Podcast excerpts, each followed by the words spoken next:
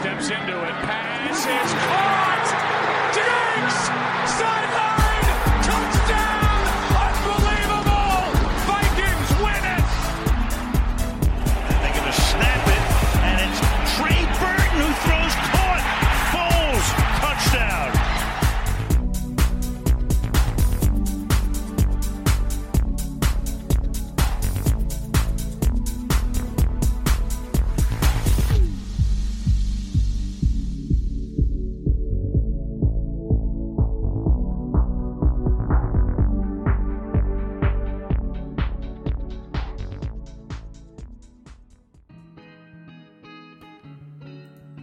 Rieccoci, rieccoci a Red Flag. Dopo il eh, Thanksgiving, dopo la Week 12 per commentarla, per commentarla caldi, ancora caldo questa, questa Week 12 eh, al quale manca ovviamente il eh, Monday Night nel momento in cui stiamo registrando, non so se sarà ancora così quando la ascolterete. A proposito di ascoltare la puntata, volevo dirvi una cosa importante. In realtà ve lo volevo dire da due puntate, da quando siamo tornati, anche nell'ultima me l'ero segnato, me l'ero segnato, però poi insomma tra le tante cose da dire me lo sono perso per strada questa cosa, ovvero che siamo su Spotify. Quindi siamo su Spotify noi e se cercate, eh, non so perché era nato questo dibattito negli Stati Uniti tempo fa, la, la, la canzone tema del, del Sunday Night, eh, non, la, non la trovate. Se invece volete trovare Red Flag, ci trovate. E quindi siamo su Spotify. In realtà siamo su Spotify da praticamente una vita perché il podcast è eh, su Spotify e oltre su tutte le altre piattaforme eh, da, da, da, mesi e mesi. Solo che ovviamente non ho fatto in tempo eh, a dirvelo. E quindi potete praticamente trovarci ovunque, sia su Spreaker, sia su Spotify e ovviamente con tutte le app per i podcast eh, stavo controllando prima eh, su eh, Google Podcast non so perché non riuscivo a trovare il programma però ricordo e giuro di aver trovato Red Flag da Google Podcast. Comunque quindi siamo ovunque potete trovarci ovunque non andiamo da nessuna parte siamo qui proprio per commentare la Week 12 partiamo da un po' di, di notizie sparse eh, che mi hanno colpito eh, negli ultimi giorni. E in particolare, vabbè, sapete, c'è stata la scomparsa a 81 anni di Bob McNair, owner dei Texans, una delle figure più note tra gli owner NFL. E, diciamo che siamo in un periodo in cui, vuoi per età, insomma, eh, anche per età eh, in senso positivo perché per essere un owner servono parecchi soldi, quindi serve un'esperienza di vita, di business lunga, però ecco eh, siamo in un periodo in cui abbiamo assistito negli ultimi anni alle scomparse di tanti owner, abbiamo visto Dan Rooney, abbiamo visto adesso McNair, Paul Allen, eh, Benson eh, insomma, tante, tante figure importanti e figure note del mondo dell'NFL. E quindi ecco, c'è stata la scomparsa del, di Bob McNair venerdì, una notizia che mi ha colpito tantissimo e che, ironia della sorte, ma eh, c'è poco da ridere, poi all'atto pratico eh, ci riporta indietro a quella che era la scaletta di Red Flag nella pre-season, è stato arrestato Ruben Foster. Ruben Foster per il quale io voglio andare al challenge. Perché di Ruben Foster io prima o poi volevo parlarvi. Oggi ovviamente non lo faremo perché la Week 12 ci dà tanti argomenti per cui non uh, c'è tempo insomma per parlare di Ruben Foster. Però io volevo andare al challenge.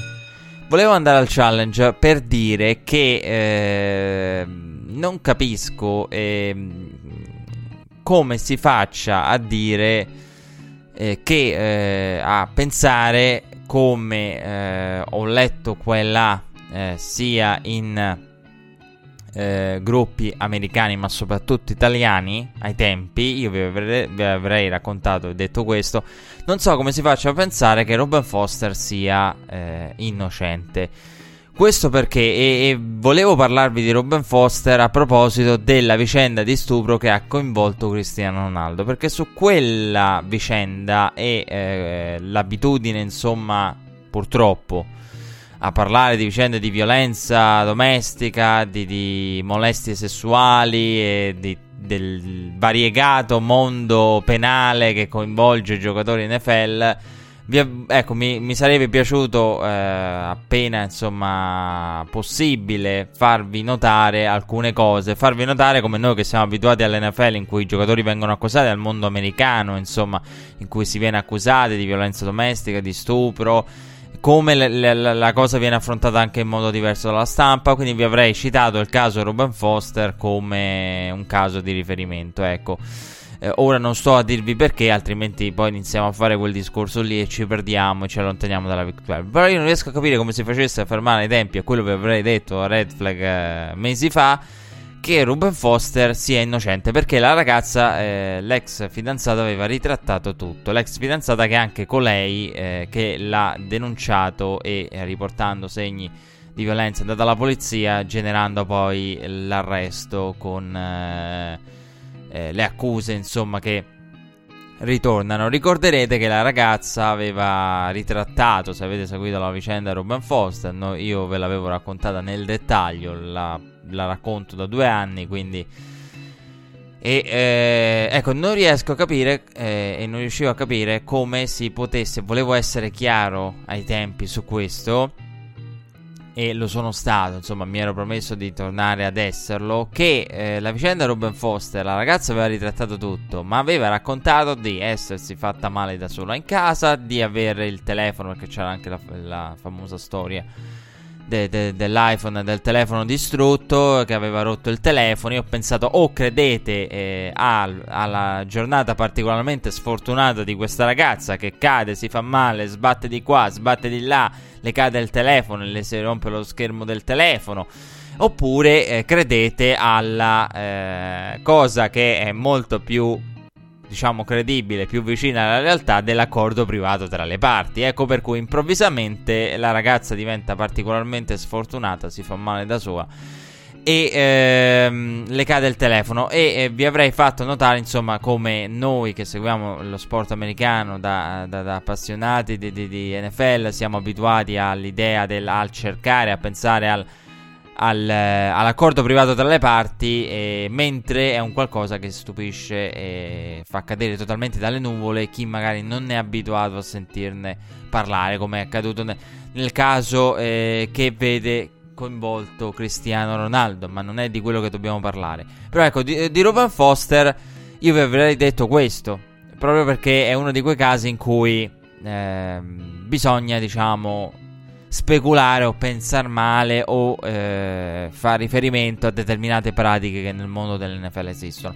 Ecco, se c'erano dubbi sulla, sulla presunta, il presunto accordo tra le parti o se la ragazza avesse veramente ritrattato da sola o se fossero accuse infondate, beh credo che l'ultima vicenda eh, lasci poco spazio alle interpretazioni. Quindi ecco, volevo essere chiaro in questo perché ho letto che tanta gente pensava, ah, la ragazza si è inventata tutto, è la classica eh, situazione in cui la ragazza... No, era chiarissimo che era un accordo tra le parti. Lo dico proprio senza problemi, era chiarissimo per quella che era stata l'evoluzione della vicenda. E, e qui sono. C'è nuova, un nuovo capitolo. E si è detto ovviamente dispiaciuto il eh, general manager John Lynch dei 49ers. Ricorderete insomma che i 49ers lo hanno praticamente lasciato nel roster nonostante a gran voce l'opinione pubblica NFL chiedesse il taglio. E... Però ecco, dispiace che questa vicenda sia tornata. Mi è venuto in mente perché si ricollega perfettamente a quello di cui avevamo parlato eh, ai tempi. E un'altra notizia che, eh, di cui vi volevo parlare, che in realtà non è una notizia, ma una cosa insomma che riguarda la Week 12. Volevo dire due parole perché altrimenti poi dive- diventa vecchia, vecchio come argomento. E è quello che riguarda la, eh, questa settimana indirettamente. Perché io avevo detto alla fine della scorsa puntata, e ve l'ho credo ricordato anche poco fa, che eh, il bye questa settimana lo avevano Rams e Chiefs, eh, bye che eh, sono finiti, quindi adesso non ci sono più bye perché siamo arrivati alla dodicesima settimana. E avevano il bye Rams e Chiefs perché dovevano giocare a eh, Città del Messico, quindi giocando a Mexico City ovviamente c'era il trasferimento c'era l'idea che la partita sarebbe stata disputata su campo neutro e quindi c'era il fatto anche dell'altitudine e tutto quanto. E, e, e quindi l'NFL aveva programmato eh, in sede di realizzazione del calendario aveva programmato il bye per queste due squadre proprio per avere la, la massima eh, la massima possibilità di, di valorizzare eh, l'International Series, quindi quello che accade anche quando vedete le squadre a Londra. Chi è impegnato nella National Series a Londra, Città del Messico, eh, eccetera, ovviamente chi è impegnato nell'International Series eh, ha ovviamente il bye la settimana dopo, quindi fin qui nulla di strano. E quello volevo, di, di, cui vi volevo parlare è che la vicenda mi ha molto colpito. La settimana scorsa ve ne avrei parlato perché io l'avevo messo in conto nell'ultima puntata, nella, anzi nella, nella, penultima, che è quella del, del, ritorno di Red Flag. Avevo messo in conto di, di parlarvene appena possibile. Poi la partita del, del Monday Night eh, è stata quello che è stato e ovviamente ha richiesto un approfondimento enorme, lasciando poco spazio a, ad altre discussioni di natura, diciamo, più legata alla, alla, politica sportiva. Politica sportiva di cui poi parleremo in modo indiretto anche dopo. E quanto accaduto all'inizio sono rimasto un po' così e vi dirò la verità, eh, per essere sincero al 100% io temevo un caso un po' più di, di, una portata maggiore. Perché io quando vedevo, eh, immaginate che la, la, vicenda, per chi non ha seguito nel dettaglio quanto è successo nei media americani, lo spostamento della partita dallo eh, stadio Azteca al Los Angeles eh, Colosseum è stato accolto in modo molto positivo, con molto entusiasmo dai media americani. Cioè pare che agli americani non fregasse assolutamente niente, anzi che fossero contenti. Perché secondo me, allora, e qui voglio andare un po' al challenge. Perché secondo me gli americani rosicavano, stavano in realtà rosicando che quella partita fosse finita poi per il caso, perché chi, chi l'avrebbe immaginato, insomma. Eh, sì, magari uno si aspettava una bella partita, due grandi attacchi, ama, Holmes, Goff, però insomma, di avere di fronte una squadra con il miglior record della, della NFC, seppur dietro per scontro diretto ai, ai Saints, la migliore squadra della AFC, Kansas City Chiefs, come detto quella della NFC, Rams. Eh, dietro i Saints, insomma, che, che, ci fosse la sfida tra le due migliori, un possibile antipasto del Super Bowl, una partita con eh, premesse e punteggi che poi insomma non si sapeva perché quello che avrebbe fatto Patrick Mahomes non è che lo sapevamo al 100%, cioè sapevamo quello che avrebbe fatto, ma non fino a che punto. E quindi ecco, gli americani si stavano un po' rosicando, eh, perché quella era la paura e in realtà dei fatti, rosicando perché la partita era finita a Città del Messico. E, e quindi i media americani avevano accolto il tutto con estrema felicità. Cioè, della serie A la partita è stata rimandata, lo stadio Stega non è in grado di ospitarla, eh, vabbè, è spostata a Los Angeles.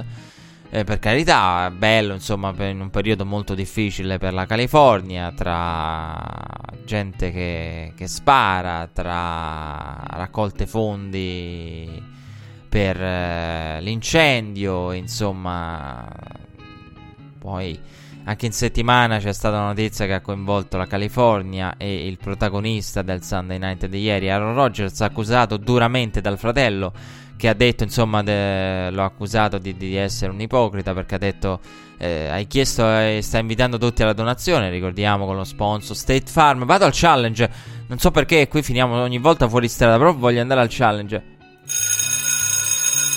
E se vi siete posti una domanda, ehm, mi dispiace dovervi dare la risposta io perché E, che non me la sono posta. E, però se vi è passato lontanamente per la testa, ma non è che quello di, della pubblicità di State Farm che vedo ogni tanto eh, nelle tv americane, eh, eh sì, è lui. È, è l'agente di Aaron Rodgers. Cioè, non mi sta prendendo per il culo Aaron Rodgers in quella pubblicità, è veramente il suo agente.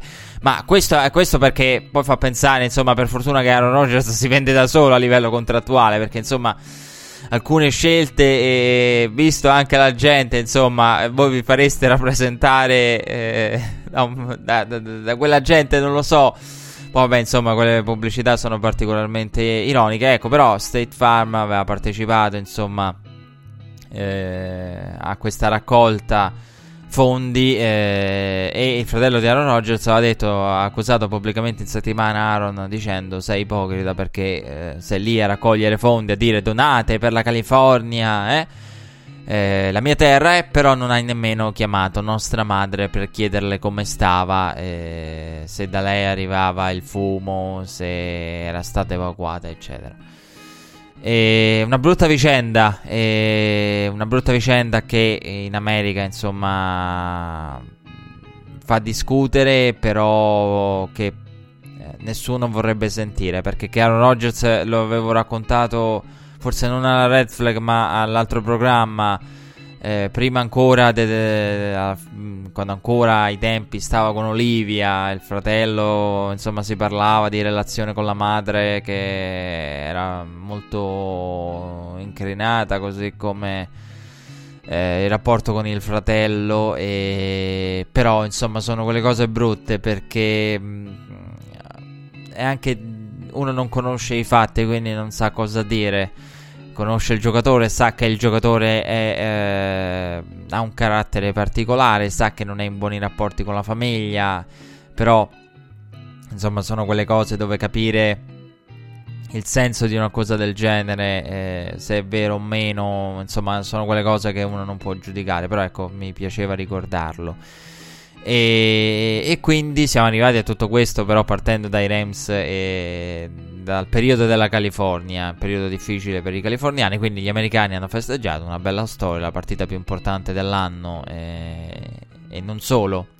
Perché io la settimana scorsa vi parlavo, e tra l'altro ecco il titolo di quel libro è, è Partite che hanno cambiato il gioco, Games that changed the game.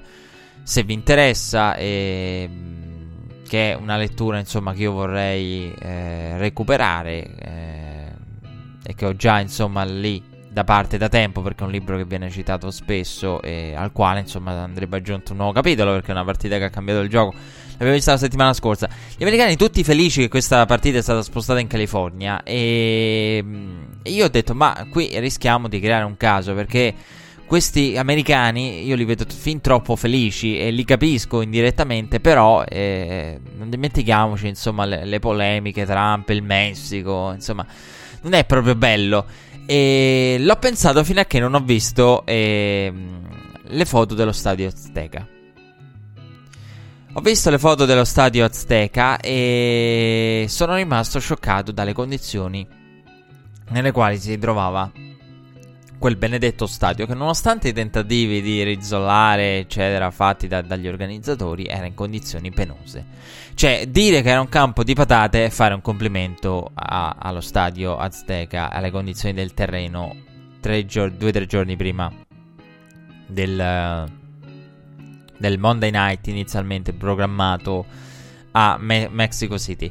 E quindi ecco io mi aspettavo un caso, ah, gli americani, ho detto, ma non è che questi non vedevano l'ora di, di togliere la partita al Messico, vista, invece no, invece no, nessuno voleva togliere niente a nessuno, nessuno, diciamo, godeva, magari rosicava prima, l'ho detto, eh, però è, è stata una cosa gravissima, gravissima. E perché il campo era veramente in condizioni penose. E c'erano stati due concerti, tra cui quello di Shakira, e in più avevano continuato a giocare, eh, a, a giocare, a disputare le partite del campionato e delle competizioni calcistiche messicane. Quindi allo stadio Azteca si è continuato a giocare. E questa cosa è una cosa gravissima. E secondo me, quella che è stata fatta da, da, da parte del, degli organizzatori. Perché quanto fatto è totalmente grave. E mh, mm, se ne è parlato tanto negli Stati Uniti. L'NFL ha ribadito subito con Roger Godel: torneremo a Città del Messico. Questa vicenda, quanto accaduto per la partita tra Rams e Chiefs, non cambierà. L'ha detto anche in settimana, l'ha ribadito Roger Godel. I nostri rapporti con il Messico. Però sono rimasto personalmente deluso perché, come hanno detto molti negli Stati Uniti c'è stata una grossa negligenza da parte degli organizzatori, cioè pensare di sistemare, di sistemare tutto all'ultimo in quel modo, insomma, è secondo me eh, assurdo. Eh, totale menefreghismo, totale menefreghismo. Eh, voglio un gran bene al Messico, tra l'altro è stato ospitato da Peter King la settimana scorsa il... Il telecronista di ESPN Deportes, quello eh, che fa insomma la, la, l'opzio, lo, lo, l'opzionale telecronaca in spagnolo, che è anche messicano.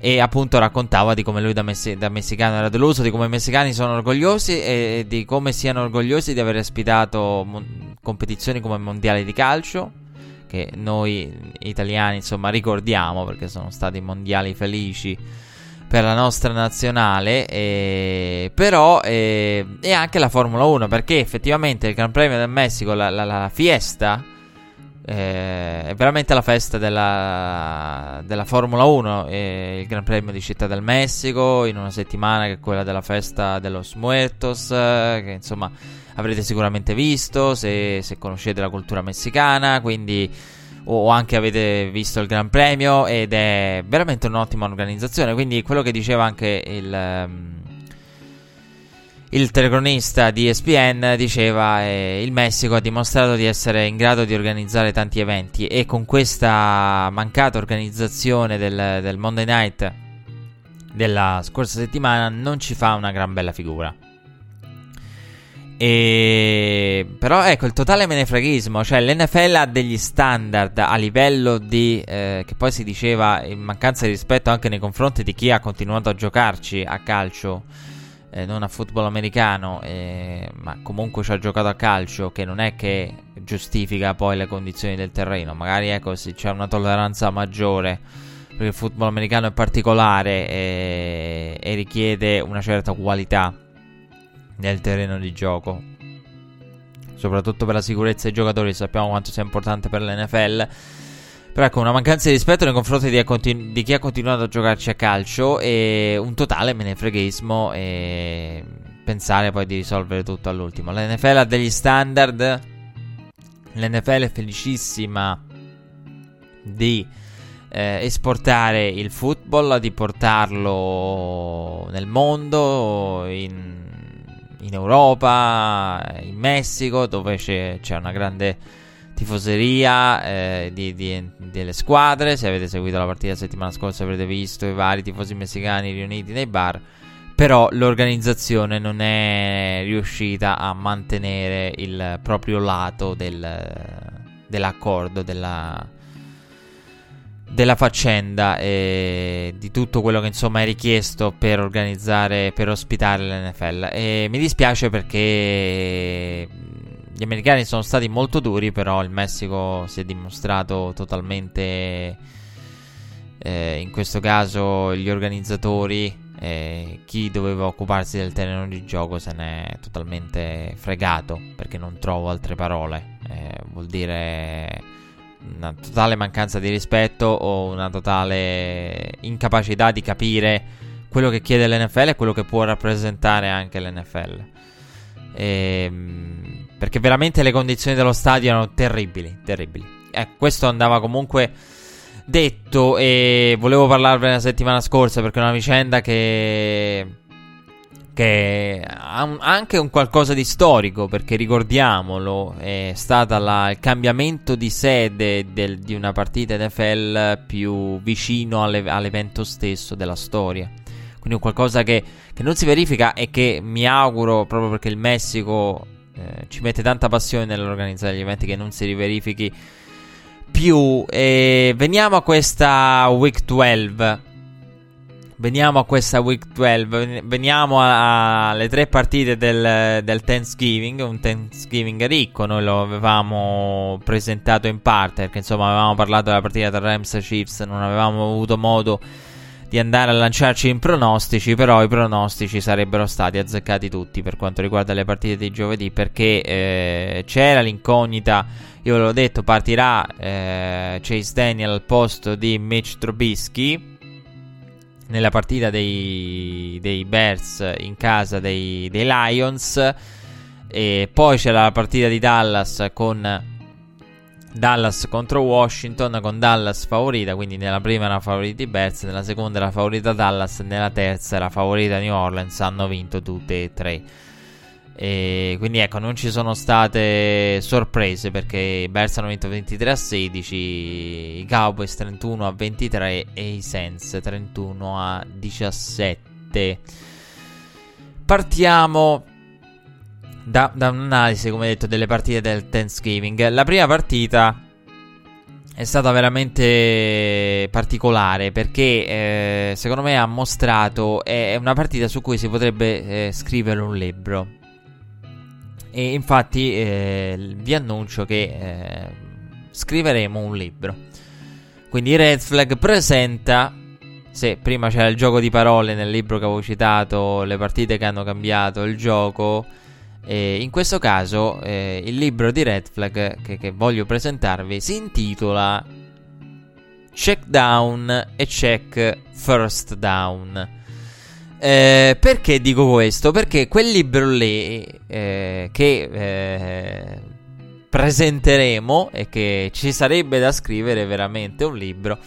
Su questa partita, battuta a parte, ci sarebbe da scrivere un libro perché è, un, un, uno scontro tra un qualcosa di eh, molto statico, cioè l'attacco di Jim Bob Cooter, e un qualcosa di molto dinamico, quanto presentato quest'anno da Matt Nagy.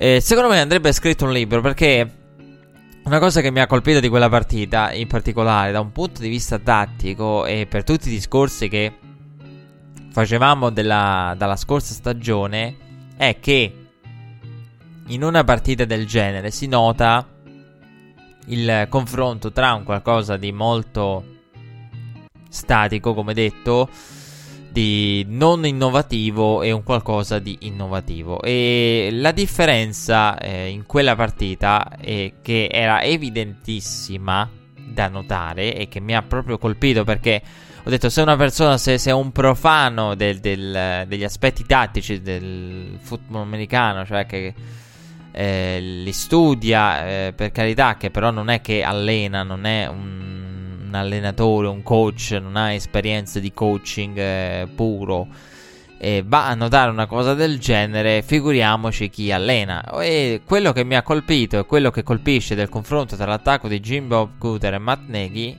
è che da un lato c'è un uh, il check down è una parte del uh, è il check down puro check down non produttivo, perché se ci fate caso ed andate ad analizzare i due attacchi, cosa noterete? Noterete che nell'attacco dei, dei Detroit Lions, che è un attacco molto statico, poco moderno e con anche per certi versi semplice, dove non vedete nulla di, di creativo, il check down è eh, semplicemente il check down ovvero una, una rotta o una lettura da parte del quarterback che porta a un ricevitore che solitamente guadagna una yard, due yard o le perde o finisce nei pressi della line of scrimmage. Quindi vedevate Stafford andare al check down, piccolo guadagno, piccola perdita. Mentre dall'altra parte vedevate i Bears in cui le rotte erano disegnate in un modo tale da allargare il campo orizzontalmente, verticalmente, in tutti i modi possibili, in cui poi il check down o la rotta dal più rapido sviluppo finiva per produrre. E secondo me uno degli aspetti più importanti che quella partita lo mette in luce in modo clamoroso e bisogna veramente scriverci un libro è proprio questo. Cioè in alcuni attacchi il check down è un il quarterback si libera del pallone per evitare il sack e basta, dall'altra parte si libera del pallone trovando una rotta che comunque riesce a produrre. Ecco perché usavo il gioco di parole, quindi da, il check down e il check first down che stiamo secondo me vedendo eh, costantemente in crescita eh, negli attacchi NFL. Una rotta che eh, voi direte è un check down, ma in realtà è in grado di produrre. Perché? Perché si è creato lo spazio tale per rendere quella rotta produttiva. Soprattutto se poi hai un Cohen a ricevere il check down. Eh, è lui il check down, è lui l'uomo che riceve la palla in, in spazio con possibilità di, di, di creare e così come può essere un, uh, un Camara, un uh, running back dal backfield uh, con quelle caratteristiche, è chiaro che assume un, tutto un altro valore. Però bisogna anche creare lo spazio necessario per una cosa del genere. Ecco, quindi è quello che colpisce. Cioè, un attacco produce anche quando non, non ha magari la prima lettura, il primo ricevitore disponibile e deve andare nel, nella progressione de, de, delle letture. L'altro è molto statico e. Eh, il quarterback si libera del pallone con l'intento di fare solo quello, non con l'intento di avere comunque lo spazio per, dato al playmaker per creare. E è stata una partita che ha visto Chicago fare grandi cose. Con, eh, abbiamo visto proprio tutto dell'attacco di, di Matt Nagy. Veramente tutto. Un attacco che utilizza anche soluzioni come il blocco. Eh, un perché quello è un blocco, eh, abbiamo visto di tutto, ricevitori che sembrano interessarsi al pallone pronti a ricevere, in realtà eh, sono bloccatori, quasi fosse una, un disegno di una rimessa di pallacanestro. L'utilizzo di, di tutte le armi a disposizione e concesse dal regolamento perché per me quella roba lì non è un'interferenza offensiva perché riesce a venderla bene il ricevitore se il ricevitore riesce a venderla bene insomma può passare come tale perché è, è così secondo me insomma alla, sì diciamo sarebbe un'interferenza offensiva, però il ricevitore in quel momento se riesce a f- perché non si interessa mai realmente del pallone. Però il regolamento non è che va a vedere le, le, le intenzioni reali, le intenzioni, diciamo, recitate di, di, un giocatore. No, non va a vedere queste cose. E abbiamo visto di tutto, quindi anche cose che sembrano uscite da, dalla pallacanestro. E queste sono le, le, le, le caratteristiche de, de, degli attacchi moderni.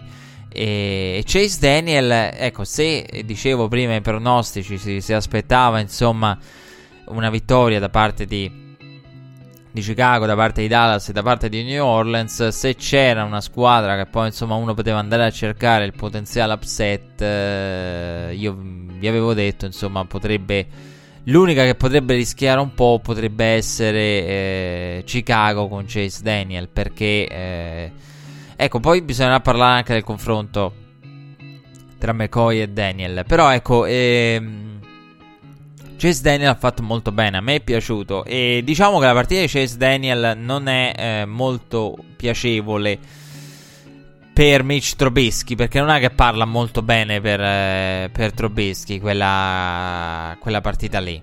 Tutt'altro perché Chase Daniel ha fatto bene perché all'inizio è sembrato un po' arrugginito, però poi ha trovato i lanci, è riuscito a sfruttare il play calling di Neghi e, e quindi ecco non è una partita che parla molto bene per Mitch Trubisky. Eh, perché insomma 27 su 37, 230 yard con due touchdown. E non ha fatto rimpiangere Mitch Trubisky. Eh, tra l'altro andando a una serie di passaggi completati, non mi pare fosse arrivato a 5-6 almeno di fila. Nulla in confronto ai 25 di Philip Rivers di ieri. Però ecco, è arrivato a una striscia di passaggi eh, Chase Daniel e... Mm, dopo insomma un inizio un po' difficile, però è comprensibile anche perché un quarterback eh, che non vede il campo da tempo e mm, è normale che accada. Eh, Chase Daniel che eh, diciamo ha voluto specificamente Matt Nagy eh, perché insomma si, si, fidava di lui e perché lo aveva già avuto nell'esperienza precedente. E uno di quei backup scelti non a caso. E nel Thanksgiving ci regalava questo, anche l'altro. Eh, questo tema qui, insomma, perché anche l'altro quarterback, McCoy, non è un backup scelto a caso, ma sono backup o scelti o ottenuti, come nel caso di McCoy, eh, un, e pagati anche, eh, magari più di quanto si vorrebbe, proprio perché non sono scelti a caso e ha fatto il, il, suo lavoro. Non sono d'accordo con chi dice che sia il miglior backup quarterback perché il miglior backup quarterback risiede secondo me tra New Orleans e Philadelphia. Nel senso che per quello che ha fatto Nick Foles e non so quanti backup possono dire di aver vinto l'MVP del Super Bowl appena l'anno prima, quindi non dimentichiamoci che eh, c'è ancora Nick Foles e Nick Foles è ancora lì in panchina, quindi non dimentichiamoci questo e non dimentichiamoci Teddy Bridgewater, eh, che è un altro quarterback non scelto a caso dai Sense proprio per proteggersi dall'eventuale eh, all-in in, essendo in, in, in, all-in per proteggersi da eventuali infortuni e tra l'altro un uh, Bridgewater che tutte le volte in cui Drew Brees eh, magari lascia spazio come era accaduto nella partita contro gli Eagles perché magari non finisce il quarto quarto perché New Orleans domina. Eh, vorremmo vedere di più Bridgewater tutti quanti. E proprio perché è un giocatore che piacerebbe vedere come starter, e non come backup. Però è secondo me il miglior backup. Ecco, quindi poi insomma c'è sempre questa cosa del miglior backup eh, quando ci sono un backup che subentrano. Però ecco, secondo me due, le, le migliori situazioni di quarterback eh, in totale come backup e eh, titolare le hanno Philadelphia e New Orleans.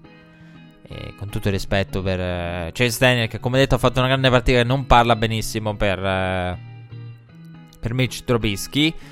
E una partita che non parla per niente bene per uh, Matthew Stafford, due intercetti, eh, non solo colpa sua perché i ricevitori ci hanno messo del loro in generale in questa partita.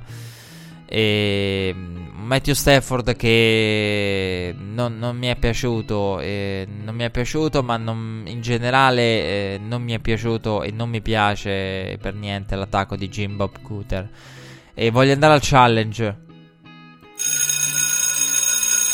Io, io, non vorrei che Matt Patricia sia fuori. completamente fuori tempo. Io, io, io, credo in Matt Patricia, l'avevo detto prima dell'inizio della stagione, durante la pre-season avevo detto guardate che eh, cioè, sono fiducioso, per me Matt Patricia potrebbe essere un gran coach, viene dalla scuola di Bill Belichick, ma insomma dalla scuola di Bill Belichick c'è chi fa bene, chi non fa bene, di quelli che sono passati da New England e nessuno eh, riesce a superare il maestro. Sì, magari lo superano nelle partite perché sia Patricia sia Vrabel lo hanno battuto Bill Belichick, però eh, nessuno riesce magari ad affermarsi come vorrebbe. Eh, O'Brien eh, è uscito da, da, da, New England ed è quello che ha fatto meglio. Josh McDaniel è uscito e poi è tornato eh, all'ovile. Eh, io credo molto in Matt Patricia, però eh, al giorno d'oggi, eh, lo dicevamo la settimana scorsa, un'organizzazione NFL vincente passa dalla scelta di un, eh, di un head coach offensivo o se è difensivo deve avere un offensive coordinator, scelto da, da, da, da lui. Ed è una cosa che io non riesco a capire.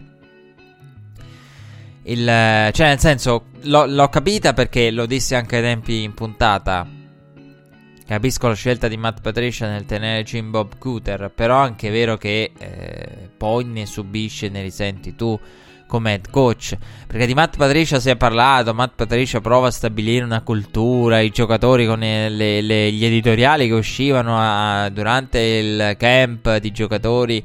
Ah, i Lions, questa cultura di New England non funziona fuori da New England perché li punisce facendoli correre, i giocatori non vogliono correre, non vogliono essere puniti in quel modo. E, è vero, cioè la cultura di New England non è che la prendi e la porti da un'altra parte. E, anzi, la cultura di New England è una cosa che, che funziona a New England e funziona a New England perché non solo è stata stabilita con molto tempo nel tempo, ma ha anche risultati dalla propria. Quindi a New England eh, è più facile eh, stabilire una cultura del genere, è stato più facile perché con i Patriots sono arrivati successi e quindi che hanno praticamente reso indiscutibile quella cultura. E i giocatori eh, di Detroit eh, quindi ecco c'erano queste voci in estate non vogliono correre ci sta cercando di stabilire una cultura Matt Patricia. Sta cercando di esportare il modello eh, di Bill Belichick senza successo. Però, eh, quindi la scelta di Jim Bob Cooter eh, di confermarlo come offensive coordinator una scelta volta alla continuità che ci poteva anche stare. Però, come detto, poi lo, lo subisci tu. Perché io ho visto un attacco statico, ho visto tra l'altro una squadra che poi è andata a sacrificare anche Golden Tate, non dimentichiamolo. E una squadra che a livello di backfield ha aggiunto un Garrett Blunt, eh, oltre a Carrion Johnson, eh, draftato eh, quest'anno. E, la Garrett Blunt che però ha fatto molto bene nella partita contro i Bears eh, perché la Garrett Blunt eh, lo si critica, lo, lo, lo, si vede come non il, eh, il future back che, che lo, come uno che non è un future back però è, un giocatore che è uno specialista e nei due touchdown eh, messi a segno su corsa eh, dalla Garrett Blunt che ha concluso con 19 portato 88 yard si è andato veramente eh, a inventarli lui. Lì li ha, li ha inventati lui perché erano due. Ecco, lì, lì, quelli sono proprio i touchdown in cui tu dici: Ok, ecco spiegato il senso di, di, di la Garrett Blunt. Due touchdown dove la maggioranza dei running back è, è, non, non, riesce ad andare oltre il contatto e a mettere a segno quei due touchdown lì. Però ecco, la scelta di, di Jim Bob Cooter una scelta curiosa. E Patricia potrebbe essere fuori tempo. Potrebbe aver forzato una cultura come quella di New England, prenderla, esportarla senza creare insomma la credibilità. Senza prima uh, acquisire quella credibilità con i successi, con il campo. Eh, un approccio magari troppo drastico. Il prendo e porto. E sappiamo insomma che Eric Mangini diceva ai tempi in estate, se uscite da New England, eh, dovete cercare di essere voi stessi. Lo diceva anche Mike Lombardi. L'hanno detto tutti, tutti quelli che sono stati a New England hanno detto no, non si può cioè si deve eh, utilizzare l'esperienza con Bill Belichick, l'esperienza all'interno dei Patriots, ma non cercare di essere Bill Belichick, cioè siate voi stessi, fate tesoro dell'esperienza, ma non provate a esportare brutalmente, che quello che insomma ha fatto Matt Patricia, che poi insomma aveva risposto alle accuse de, de, dei media, forse anche una chiacchiera per certi pezzi che poteva sembrare ridicola, quella lì, ma infatti io non ce l'ho con Patricia. Eh, per la cultura, non cultura, eh, si rideva eh, in estate di questo. Eh, ma eh, è la, è, la, scelta di Jim Bob Cooter che non riesco a, a, a, capire a lungo termine. Perché, ok, la continuità, però la differenza dei due attacchi si è vista. E lo dicevo prima. E poi insomma, eh, pagando Matthew Stafford eh, si rischia la mediocrità perché le critiche degli ultimi giorni portano anche in quella direzione. E, insomma, ieri le abbiamo sentite anche durante. Se avete seguito il Sunday night in diretta, saprete che insomma se ne è parlato con Chris Collinsworth, Collinsworth che parlava. Eh, proprio di, di, di, Aaron Rodgers. Cioè, hai pagato Aaron Rodgers, però hai 12 rookie, come aveva Green Bay ieri. Eh, quindi ecco, tante scelte. Eh, forse un Matthew Stafford che oltre a produrre yard, a produrre yard, non ha mesi fa si diceva le signature wins. Quelle vittorie contro grandi quarterback in palcoscenici importanti mancano. E... Però è anche vero che l'attacco di Detroit non mi piace per niente. E poi Stafford ci ha messo del suo. E la difesa dei Bears è sicuramente la miglior difesa dell'NFL. È in cima, l'abbiamo detto, la difesa dei Bears. Credi, diamo credito alla difesa dei Bears. Però la differenza è stata netta. E quindi ecco, per quello dicevo il senso poi de- del mio discorso. Mi sono dilungato tanto, ma era tutto per arrivare a, a, dall'inizio, ritornare all'inizio, tutto circolare. Io non vorrei che Patricia fosse fuori tempo eh, come tipo di scelta.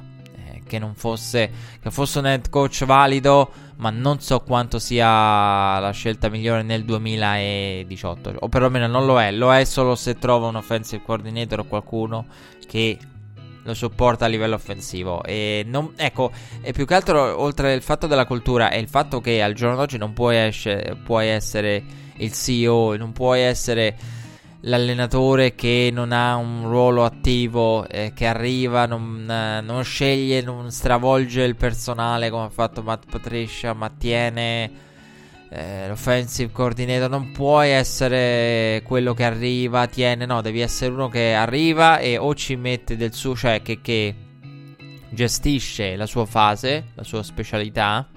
E poi ci arriveremo perché dobbiamo parlare di Hugh Jackson, eh, che ha fallito anche per questo. Hugh Jackson, devi gestire quello che ti ha portato, quindi la dif- lì la, la, la difesa o l'attacco e cercare di, di trovare qualcuno che si occupi del resto. Eh, quella di Matt Patricia è una scelta insolita di arrivare e non stravolgere tutto o non arrivare già con, eh, con qualcuno eh, in mente per l'attacco. Però eh, ovviamente credo che il cambio di offensive coordinator per i Lions sia scontato già da, da, da, da, mesi, già forse da inizio stagione, cioè doveva veramente convincere particolarmente Detroit per, per eh, mantenere quell'impianto lì. Poi c'è stata la partita tra Cowboys e Redskins, eh, una partita che può essere interpretata in mille modi. Eh, I tifosi di Dallas si lamentano sempre, non sono contenti. Ah, potevamo vincere meglio, potevamo fare meglio. Diciamo che prima dicevo eh, Chase Daniel un po' ruggito dall'inizio. McCoy non mi è sembrato in grado per letture, per scelte, per esecuzione di alcuni pa- passaggi. Eh, non mi è sembrato a, all'altezza del, del ruolo e della partita, non del ruolo perché l'ho detto, uno dei migliori backup. E io, io voglio andare al challenge, cioè non... Eh, voglio andare al challenge sia per la difesa di, di, di, Dallas che era stata totalmente ignorata prima di questa partita, per, citando il precedente del 2014, ma soprattutto in difesa di Alex Smith. Perché, eh, ok, tutto quanto, ok, McCoy può essere uno che si prende qualche più rischio di Alex Smith e tutto quanto, ma un minimo di rispetto per questo povero Alex Smith. Veramente sembrava, ah, adesso Alex Smith è infortunato, McCoy potrebbe rischiare, fare la partita. È vero, ogni tanto eh, ci sono queste partite in cui la squadra sappiamo, infatti è una cosa di cui bisogna sempre tenere conto quando magari si va al pronostico che le squadre riescono ad esaltarsi con l'infortunio del grande quarterback, con l'infortunio con tanti infortuni, però qui c'erano troppi infortunati questo è il problema. McCoy aveva troppi infortuni, la linea eh, praticamente più della metà della linea andata e infortuni pesanti per Washington oltre, oltre, ad Alex Smith. Perché poi se avevi l'impianto iniziale, se avevi la linea intatta, potevi pure farcela. E come diceva tempi, se ti affidi ad Adrian Peterson, eh, che è stato protagonista di vicende fuori dal campo in settimana, di cui poi parleremo, e spero per lui di no, perché spero che non ci siano sviluppi nelle sue interviste, nei suoi racconti, perché sarebbe assurdo, sarebbe veramente darsi lo zap sui piedi dopo, quanto, dopo la so- sospensione. eh, che subì ai tempi, eh, andare a raccontare come educa i figli o meno, eh, insomma, l'ho fatto settimana. Ehm, quindi ecco, dicevo, Dallas eh, ha vinto bene, non ha vinto bene. A me ha convinto molto la vittoria di Dallas. Poi, se vogliamo andare a vedere che nel dettaglio, sì, esiste quella statistica che avrete sicuramente sentito. Doug Prescott ha passato 92, mi pare fossero yard, escludendo quelle dopo la ricezione. Cioè, non ha lanciato eh, tantissimo poi all'atto pratico e nonostante abbia giocato, gioca- abbia trovato giocate mostruose eh, da parte di Amari Cooper. Però ecco, sì, c'è questo discorso di eh, Doug Prescott in realtà lanciato per 92 yard poi se ne ritrova a 289, tra l'altro cosa insolita. Eh, visto quello che eh, produce normalmente Doug Prescott, però due touchdown con una Mari Cooper come detto in grande forma, eh, 8 ricezioni, 180 yard, e entrambi i touchdown eh, ricevuti, passati da Dak Prescott sono stati ricevuti da lui e poi eh, Ezekiel Elliott 121 yard in 26 portate con tanto di esultanza e donazione eh, Ezekiel Elliott che sta giocando veramente bene. Sembra aver trovato anche essere cresciuto a livello di condizione. Anche se io non so quanto sia imputabile eh, l'inizio dei Cowboys alla condizione di Ezekiel Elliott più alla, alla, alla linea offensiva. Non a caso eh, si è optato per il cambio, tornando a, al passato. Eh, per quanto riguarda il, l'offensive line e il coaching staff, eh, quindi ecco, eh, si può dire Dallas poteva vincerla in modo più comodo? Sì, assolutamente sì, perché c'è stato un momento della partita ed è, ed è sacrosanta verità in cui c'è stato il touchdown di Washington. Dice, ah, Dallas sta giocando bene, Dallas, eh. Poi va a vedere. Pensi, vabbè, Dallas sta giocando bene, non sta giocando per niente male, anzi, va a vedere Washington è avanti. Cioè, c'è stato un momento a metà partita in cui, eh, nei due quarti eh, centrali, in cui Washington prima era sembrata eh, fuori partita, eh, perlomeno in difficoltà, e poi si è trovata avanti. E a un certo punto guardavo, guardavi il punteggio, non ricordo quale fosse il punteggio preciso, però quando c'è stato il touchdown di Washington, ho detto come cavolo fa Washington ad essere avanti? Che per la domanda che ci siamo posti tutti, come cavolo fa Washington ad essere avanti? E però poi insomma Dallas l'ha portata a casa. Era una partita secondo me sì, che Dallas poteva vincere in modo molto più facile, che poteva che in cui è stata anche aiutata, c'è stato un, quell'helmet to helmet alla fine che poi insomma Washington doveva comunque affidarsi all'onside kick, però lì poteva starci la penalità, l'helmet to helmet, tra l'altro malissimo eh, gli arbitri nel, nelle ultime settimane, tanta scostanza, poca costanza nel, nel, nelle chiamate. Un, uh, un, lavoro secondo me pessimo. Devono essere più costanti gli arbitri eh, per quanto riguarda le, le interferenze. E poi avremo modo di parlarne perché è una visione tutta mia. Però eh, cioè, si vedono cose chiamate su un campo, si vedono cose non chiamate sull'altro, identiche, quindi, boh. Eh, però, ecco, a me in generale non, non, sta piacendo il lavoro degli arbitri quest'anno. E soprattutto perché secondo me devono essere un po' più eh, costanti su quello che è il lato oggettivo. Cioè, quando la maglia di un giocatore si allunga, è una cosa, cioè anche l'helmet to helmet eh, se ne vedono tanti che scappano. E quindi ecco un paio di, di chiamate molto diciamo fortunate a livello arbitrale per Dallas ci sono state eh, alcune chiamate eh, oltre a quella finale eh, poi insomma come detto comunque di Washington è andata a calciare e bella partita. Mari Cooper, uh, se c'era bisogno di un'ulteriore conferma, di un ulteriore breakout game, lo ha trovato perché ha messo a segno 180 yard. Come detto, le, le, il numero massimo per un giocatore di Dallas dal 2012. Quindi torniamo al famoso discorso di Jerry Jones del primo ricevitore. E poi c'è stata la partita tra i Saints e i Falcons, una partita che ci porta al discorso Saints, il discorso Saints del quale però parleremo dopo il break, perché volevo fare un attimo un passo indietro per parlare di questi Saints e per parlare anche di quello che è stato il racconto dei media americani della vittoria dei Saints contro gli Eagles dopo il break.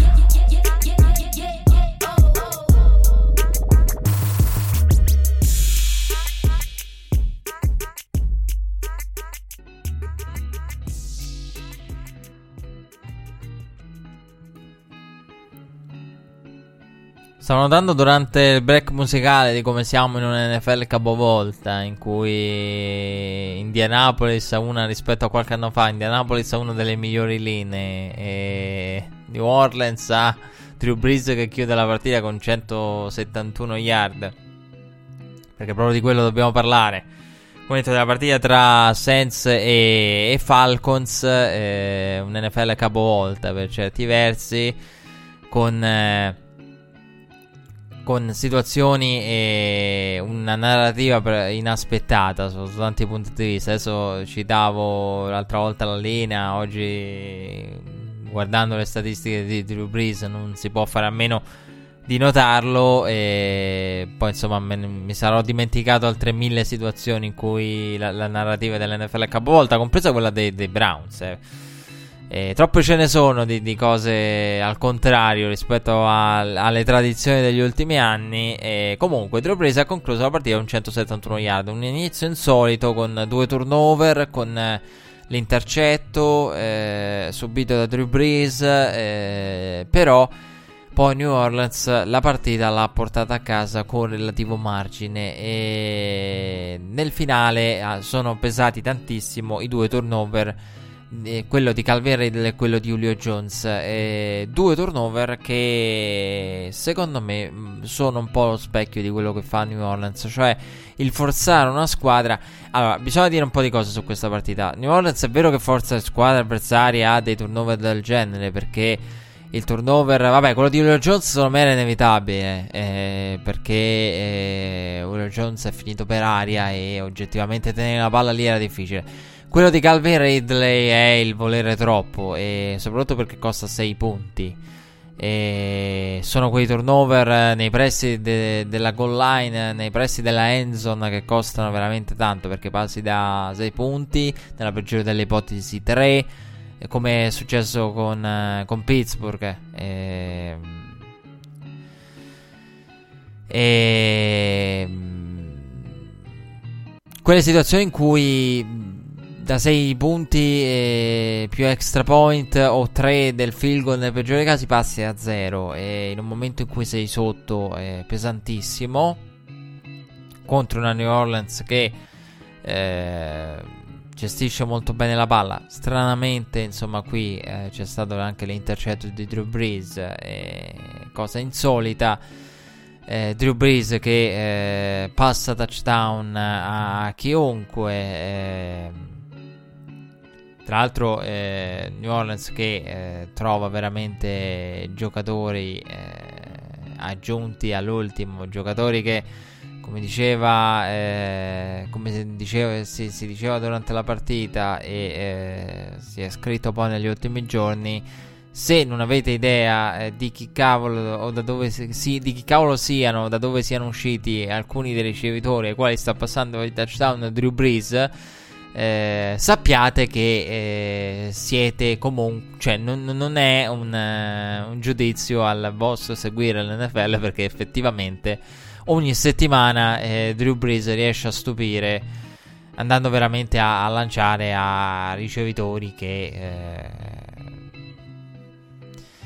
che fino a una settimana prima non aveva mai sentito. E quindi ecco, New Orleans, tornando a, a, alla discussione della partita, New Orleans è una squadra che forza gli avversari a, ad esagerare, a cercare qualcosa in più, quella yard in più. Ripeto, per me Julio Jones ha poche colpe. Poi però Atlanta ci ha messo del suo, perché abbiamo visto un'Atlanta molto sterile eh, all'inizio nel non capitalizzare nella red zone. Atlanta che sta facendo meglio, leggermente meglio, perché sto vedendo cose migliori da parte di Steve Sarkisian. In generale. Poi, nei pressi della red zone, ok, non riesce a creare, a generare. È vero che manca Devontae Freeman, che è un'assenza pesante. Prima parlavamo della Garrett Blunt che inventa due touchdown, mentre qualunque altro back sarebbe già a terra, down concluso prima della goal line, non riusciva, nessun, pochi running back riescono a fare quello che ha fatto la Garrett Blunt, ecco, si parla di finalizzatori come lui e serve uno come Devonte Freeman, si è sentita l'assenza tanto nella partita contro New Orleans, però è anche vero che Steve Sarkisian eh, nella red zone eh, questi Falcons eh, spesso si perdono e non, rie- non, sono riusciti a capitalizzare le, le insolite occasioni concesse da, da, New Orleans. E poi New Orleans in un modo o nell'altro esce fuori. E è assurdo perché eh, ok Atlanta è, è messa male in difesa lo sappiamo le assenze, eh, una, una, squadra che insomma in difesa ha avuto difficoltà contro tutti, però quando vedi Drew Brees 15 su 22, 171 yard, 4 touchdown e un intercetto, insomma, eh, vai a vedere, eh, hanno ricevuto 8 giocatori da, da, da Drew Brees. Quindi ecco, eh, quando vedi numeri del genere, un Drew Brees che passa a chiunque, anche gente come Kirkwood. E Tommy Lee Lewis, per citarne alcuni, eh, perché anzi Austin Carr lo stiamo conoscendo nelle ultime settimane l'abbiamo conosciuto e tra l'altro omonimo del Carr, eh, giocatore NBA.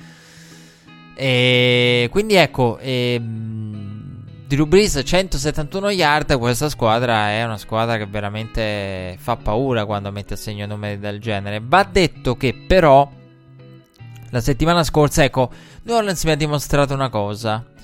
Eh, con la, la, partita fatta da, dalle secondarie, da Marcos Latimore e compagnia, eh, che eh, quello che dicevo io ha un'eccezione. Cioè, io la settimana scorsa facevo il discorso sui turnover e dicevo, eh, guardate che il turnover non si può generare a pressione costante. Però eh, qualcuno potrebbe farmi notare, l- c'è un'eccezione. L'eccezione è quella fatta da New Orleans. Perché New Orleans su Julio Jones e su Calvin Ridley nei due turnover nei due fumble non ha difeso benissimo. Cioè avevano ricevuto, stavano guadagnando yard dopo la ricezione. Per guadagnare yard extra oltre quelle dopo la ricezione. Cercare di massimizzare il guadagno dopo la ricezione che hanno perso il pallone e lì ha generato turnover. Quindi sì, l'unica circostanza in cui puoi generare turnover pur difendendo male è quella in cui concedi la ricezione e vai aggre- molto aggressivo sulla palla una volta che eh, il running back è in campo aperto, il ricevitore in campo aperto, quindi molto aggressivo eh, al momento de- de- del tackle, molto aggressivo eh, dopo la-, la ricezione. Quello lo puoi fare, puoi difendere male e essere comunque aggressivo, riuscire ad andare poi a cercare il contatto, soprattutto se l'avversario cerca di, di strafare e andare a cercare cosa che accade spesso contro il New Orleans, andare a cercare il contatto per diciamo togliergli la palla dalle mani. Eh, quello sì, quella è l'unica eccezione, però per quanto riguarda il pass rush non si scappa, devi produrre costantemente, devi arrivare sempre vicino al quarterback sempre pronto a tirarlo giù, a mettere la mano e deviare il passaggio e poi arriva la volta in cui un quarterback lo tiri giù e la palla esce anche dalle sue mani. Come dicevo la settimana scorsa. Ecco, però sì, esiste un'eccezione, diciamo, che può esistere. Però non so quanto a lunga una difesa che gioca così sia produttiva. Eh, una difesa eh, non, così non mi riferisco ovviamente a senso, mi riferisco al tipo di approccio difensivo, cioè quello in cui concedi e poi sei aggressivo dopo. Però ecco, in quel caso sì, si può eh, magari non coprire bene ed essere molto aggressivi poi nel, nel, gioco in campo aperto a livello difensivo. Quello che ha fatto New Orleans, andare a cercare il, il turnover pur avendo concesso, quello sì, quella è un'eccezione che assolutamente c'è e, e, che riconosco. Mi ha colpito molto in settimana la, la discussione che si è generata attorno ai Sens, perché i Sens hanno...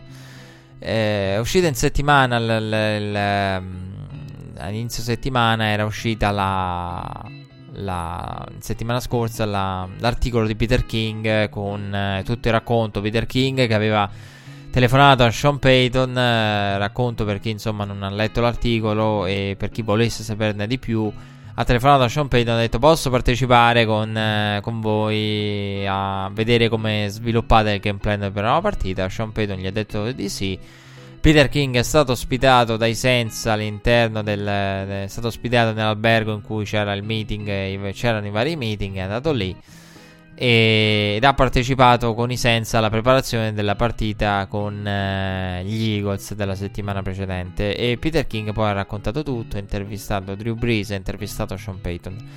Quello che mi ha colpito è che le, usci- le interviste di Sean Payton e di Drew Brees sono uscite dopo la partita contro gli Eagles, ma in realtà erano precedenti alla partita contro gli Eagles. Ed è scioccante che eh, quanto accaduto perché parlavano come se il risultato, come se fosse, fossero interviste dopo la partita.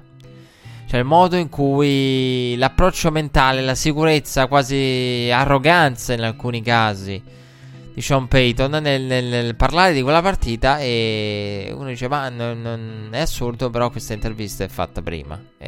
La, la, totale sicurezza con la quale si sentivano di arrivare eh, a, a, alla partita contro gli Eagles. Il modo in cui la preparano ed è fantastico veramente eh, New Orleans il modo in cui prepara le partite con Sean Payton che collabora con Drew Brees, Drew Brees che dà suggerimenti, poi era nata ai tempi questa cosa che poi insomma c'è stato lo snap per uh, Tyson Mill eh, con Sean Payton che ha raccontato, io l'ho detto la settimana scorsa, lo scienziato pazzo e che si sono inventati questa cosa, era nata questa cosa all'interno del coaching staff dei Saints nel dire ma perché non proviamo a eh, creare una giocata in cui non c'è un quarterback o perlomeno non c'è nessuno pronto a prendere lo snap.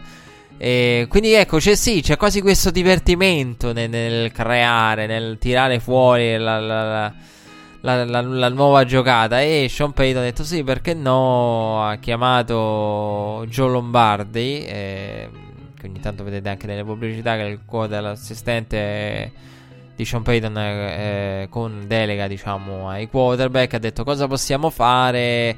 Ed è nata l'idea della giocata facciamo partire Dyson Mill di qua o schieriamo Drew Brees di là poi insomma creiamo una situazione per cui perché poi l'obiettivo di quella giocata era eh, mettere in difficoltà eh, Malcolm Jenkins nella, eh, nella gestione del, dell'andare a cambiare perché è lui il capitano del, della difesa degli Eagles mettere pressione su di lui perché Sean Payton ha raccontato volevo che mh, tutti poi si girassero verso di lui mettere pressione a Malcolm Jenkins, cercare di, di, di creare confusione per eh, mettere in difficoltà tutti quanti, soprattutto seconda, per le secondarie degli Eagles dove ci sono tante assenze e dove purtroppo eh, c'è una totale emergenza con eh, giocatori che vengono inseriti e che eh, non vorrebbero inserire. Lì si parlava insomma de, de, di Sidney Jones, de, di come bersaglio, ma insomma si è fatto male durante la partita contro i Saints, quindi è cambiato un po' il game plan offensivo eh, di Sean Payton. Su quello difensivo dopo ci sarà tanto da dire e, e, quindi era nata questa giocata con eh, chi mettiamo under center. Poi lì è andato Tyson Mill. Eh, mi pare che poi sia, sia trasformato il tutto in una corsa di Tyson Mill. E, e insomma, quindi c'era que- questa creatività da parte dei Saints. Uno Sean Payton che prepara le partite con molta serenità. E uno Sean Payton che eh, parla con Drew Brees, accetta suggerimenti eh, non è il coach che dice questo è il game plan, questo è quello che faremo, ma è un, uh, uno Sean Payton che accetta i suggerimenti, quindi è molto più democratico di quello che può sembrare. Uno lo vede da fuori come arrogante, sicuro, pensa questo è uno che detta legge, io sono... Io sono io, voi non capite un cazzo ed ecco il game plan, punto. Obbedite e basta. No, non è così, cioè non è io sono io.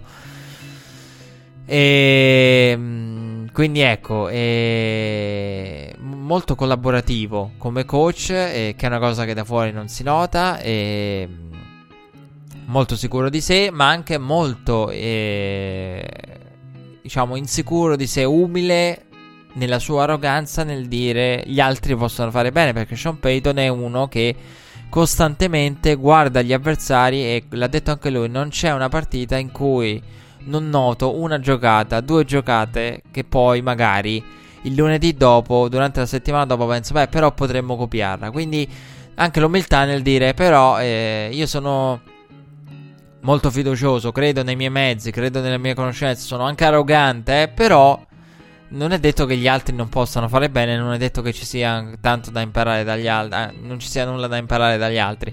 Quindi va lì, copia la giocata, copia il dettaglio, copia quel qualcosa in più. Quindi c'è sempre qualcosa che lui ha detto. Ci sono sempre quelle due giocate offensive degli avversari che rivedendo la partita mi annoto perché.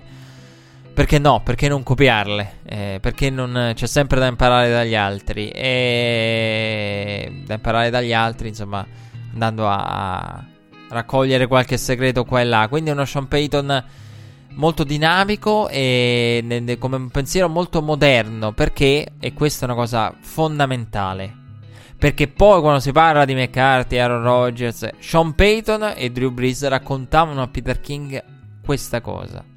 Che torna al discorso della settimana scorsa quando io dicevo il nuovo e fresco Andy Reid che tanto nuovo e fresco non è perché eh, ma sa, sa, saputo rinnovarsi. Sean Payton ha detto con Drew Brees. Eh, ogni tanto, una volta Drew eh, mi ha riportato, mi raccontava qualche settimana fa, un, un game plan eh, di un eh, decennio fa.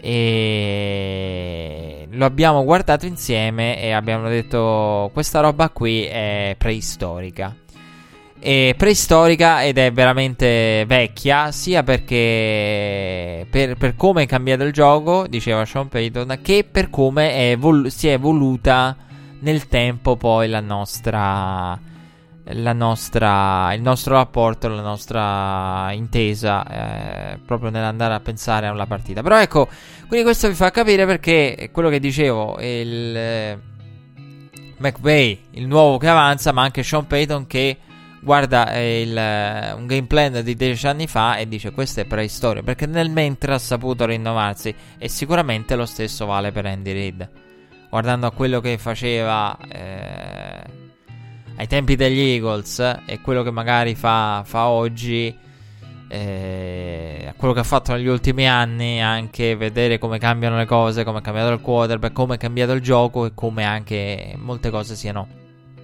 preistoriche voi dite come? Un game plan eh, preistorico e quarterback e, coach sono gli stessi di allora, però è preistorico perché è cambiato tutto, perché è cambiata la loro intesa, perché eh, è cambiato il modo di, di, giocare. Quindi ecco, questo è importante perché è uno degli, degli aneddoti chiave del, del, del, racconto dedicato a, a New Orleans. Proprio la, il guardare indietro e l'accorgersi che quel game plan lì e ogni tanto accade. Raccontato Sean Payton è preistoria. E mm, voglio dire un, una cosa, eh, un commento per mio a, a, che diamo per scontato spesso che eh, quando uno sente questi racconti non ci rendiamo conto della, della particolarità e de, della fortuna che ha il football americano. E, e Peter King eh, nel presentare il suo lavoro mi, mi ha colpito questo fatto, cioè che lui abbia ricordato e detto la bellezza del football americano è che può succedere una cosa del genere. Ed effettivamente io pensandoci ho detto cavolo, ha assolutamente ragione, non so in quanti altri sport può accadere una cosa del genere, perché lui diceva eh, mi hanno ospitato eh, lì nel meeting, parlavano di quella giocata, quell'altra giocata e sentivi poi nel dettaglio, anche nel, nelle interviste, Sean Peter ha raccontato che lì Philadelphia ama fare quello, noi amiamo fare questo, eh. Tu dici cavolo, ma roba segreta, roba che poi comunque, sì è vero, dopo la partita finirà eh, online, finirà a disposizione di tutti, ma è anche vero che il football americano ci sono le cassette, le cassette vengono studiate, quindi qualunque cosa fai è poi a disposizione di tutti, ma soprattutto è uno sport in cui c'è un'evoluzione dinamica, tu puoi raccontare questa settimana ho preparato la partita così, questa settimana abbiamo pensato di fare questo, perché la settimana dopo farai tutt'altro. E perché è uno di, quelle, di, di, quei mondi in cui tu puoi raccontare all'esterno nel dettaglio, far entrare l'esterno nel tuo mondo, perché il linguaggio del football americano è un linguaggio particolare, ogni squadra praticamente parla una lingua, quindi tu puoi permettere alla stampa di accedere di entrare nei, nei, nei, all'interno di un team meeting tranquillamente perché quello che svelerai i nomi delle giocate quando Drew Brees dice ah, ho pensato alla giocata eh, de, dice il nome della, de, de, della giocata e Sean Payton gliene cita un'altra e nessuno riesce a capire nulla. Cioè, se anche quel segmento va pari pari ripreso, l'intervista va online, il video, eh, nessuno è in grado di, di, di, di, dire cosa voglia dire quella giocata nello specifico, interpretarla, interpretarla nel linguaggio al 100%. Questa è la bellezza del football americano.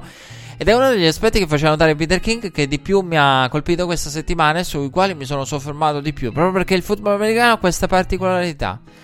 La continua evoluzione e il linguaggio tutto suo, ogni squadra parla una lingua e quindi si può accedere da spettatori eh, i media possono accedere in modo dettagliato e raccontare cose che in altri sport magari non verrebbero raccontate, diffuse e lasciate così pubblicamente una settimana dopo. Però il football americano può, può permettersi questo e siamo fortunati in questo. Eh, uno Sean Payton che, come detto, New Orleans ha vinto una partita eh, che poi ha visto New Orleans celebrare mangiando il, il, con il banchetto finale del Sunday night in versione Thanksgiving. Tra l'altro, eh, questa settimana nella mia rotazione è finito una, due volte praticamente. Tony Romo, sono contento, liberate Tony Romo perché Tony Romo ultimamente nel, nelle mie partite, nonostante stia guardando più partite che mai, non becco mai Tony Romo, una fortuna averlo avuto verso il Lions, tra l'altro fiss- è fissato come me. Ecco, un'altra cosa, adesso mi è venuta in mente perché meno male, grazie Tony che me l'hai ricordato. Io non riesco a capire quella cavolo di conversione da due punti che ha tentato Detroit. Cioè, ehm, con i Bears che... Eh, perché lì poi Detroit ha mantenuto un punteggio praticamente, diciamo, semplificando, eh, dispari. Mantenuto un punteggio dispari a livello di, di segnature e possibili opzioni eh, di scoring dal football americano, punteggio dispari per andare a una conversione da due punti quando non aveva senso. Quando poteva calciare l'extra point, poi costringere. Sappiamo, insomma, quando c'è una conversione da due punti che uno sbaglia e l'altro magari continua a calciare extra point, poi maggior parte delle volte chi è sotto deve compensare e, o anche se l'altra squadra deve compensare sia che va sopra per avere un, i 7 punti pieni di vantaggio o compensare se è sotto. E sarebbe, inter- sarebbe interessante, secondo me, prima parlavo dei dettaglio nell'entrare nel dettaglio. Ecco, se potessi entrare nel dettaglio, avessi contatto in questo momento, potessi approfondire alcune tematiche con i coach NFL, e volevo già dirvelo la settimana scorsa, e questa è la cosa ironica. Una cosa che mi piacerebbe andare a chiedere è sulla base di cosa alcune squadre vanno per due. Perché allora, ora io non voglio fare quello della maestra che guarda il tema dell'alunno, dice no, io giudico i temi senza guardare il nome, poi guarda il nome e già mette il voto in base al nome. Cioè, quindi dire Matt Neghi fa una cosa, Matt Neghi la fa giusta, Jim Bob Cooter ne fa un'altra, la fa male. Però io credo che se uno come Matt Neghi va al touchdown come all'inizio, però la conversione da due punti invece dell'extra point, eh, non perché Parchi non sia affidabile, perché insomma non abbiamo parlato di lui, poi vedere determinate scene fa sempre male per un, per un, kicker che tutti esultano, lo staff esulta come se chissà che avesse fatto.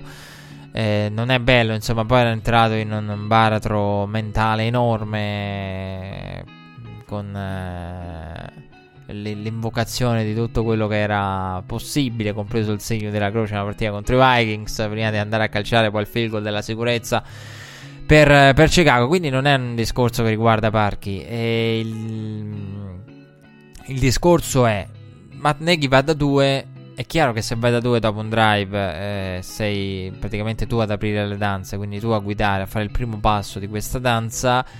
E lo fai perché hai visto qualcosa nelle situazioni di short yardage che ti fa dire terzo e 1, terzo e 2, terzo e 3, secondo e 3 eh, per dire short yardage e terzo down che ti fa dire però sulla breve distanza eh, glielo stiamo mettendo in quel posto oppure sto vedendo cose difensivamente da parte loro delle quali voglio eh, abusare, voglio provare a sfruttarle al massimo e, e quindi vado da due. Però quella contro conversione da due dopo quella iniziale fallita dei Bears, dei, dei, dei, dei Lions che Tony Romo si è tenuto a mente perché Tony, Mo- Tony Romo è peggio di me. Cercavo qualcuno peggio di me eh, che si ricordasse, ah, però quello ha sbagliato un film. Eh, però che tenesse a mente le giocate per poi ritirarle fuori della serie. Eh, però poteva, poteva essere. Tony Romo è peggio di me. Ecco, mi è venuto in mente perché Tony Romo si è ricordato di quella conversione senza senso e, ed è un tema di cui volevo parlarvi proprio per questo. Però ecco, non voglio giudicare eh, negativamente. Però quella di Detroit non ha senso. Ora sembra veramente Matt Nagy va e quindi Matt Nagy è un genio perché vede e dall'altra parte non aveva senso la conversione di Detroit dopo quella fallita. Cioè costringe il tuo avversario a eh, dover eh, poi continuare lui la danza delle conversioni da due punti. Lui ad avere poi la conversione da due punti in caso di touchdown nel finale da dover convertire per il pareggio, per il vantaggio pieno di 7 punti. Quindi scelte curiose da parte de- dei Lions eh, in quel finale di partita. E comunque, mi è venuto in mente grazie a Tony Romo e dicevo del banchetto finale dei, dei Saints, un grande successo, Saints che Sean Payton e qui passiamo direttamente alla Week 12 eh, di ieri, Sean Payton nella preparazione della partita contro gli Eagles ha detto voglio mettere la partita voglio che sia decisivo per la partita Carson Wentz Carson Wentz ha detto voglio che la partita, eh, la chiave della partita, la partita sia in mano a Carson Wentz. Perché ha citato Sean Payton, eh, mi sono accorto, ha detto Payton, che quando Carson Wentz lancia un certo numero di volte o per un certo numero di yard, gli Eagles mi pare siano... Pare abbiano un record, non ricordo di uno e quanto aveva detto Sean Payton. Quindi abbiamo visto che quando Carson Wentz lancia tanto e il resto dell'impianto fatica, quindi voglio mettere la partita eh, nelle mani di Carson Wentz. E fa effetto sentir dire che Carson Wentz è il punto attaccabile del, degli Eagles, cioè quello che vuoi far lanciare il più possibile, anzi toglierli le altre opzioni ed è una cosa che è sentita prima della partita è questo che mi ha colpito delle interviste perché ne hanno parlato le interviste sono uscite dopo ma ne hanno parlato prima e poi sappiamo che la partita è stata messa nelle mani di Carson Wentz è stata Sean Payton voleva che fosse decisivo Carson Wentz in negativo voleva che fosse Carson Wentz attaccare Carson Wentz e l'ha fatto perché poi Carson Wentz ha disputato in quella partita la peggiore della carriera eh, un Carson Wentz che però ieri ha trovato Zach Ertz per un quarto down cruciale che poi balzo il field goal di Jake Elliott. Jake Elliott che con un field goal, vi ricordate, da 60 più yard lo scorso anno aveva battuto i Giants dando poi la è sempre stato il, visto come il turning point della stagione degli Eagles dello scorso anno perché era una partita importante è arrivato quel calcio nel finale quindi la classica partita che poi dà fiducia crea il momento crea quella sicurezza eh, che ha poi portato a Philadelphia a, ad avere il miglior record nella regular season lo scorso anno e è una partita particolare, una partita che eh, veramente scegliere una partita tra le prime di ieri era, un'impresa ardua. Non sapevo quale guardare, non sapevo quale guardare perché. Perché la più interessante era sicuramente Seahawks eh, Panthers.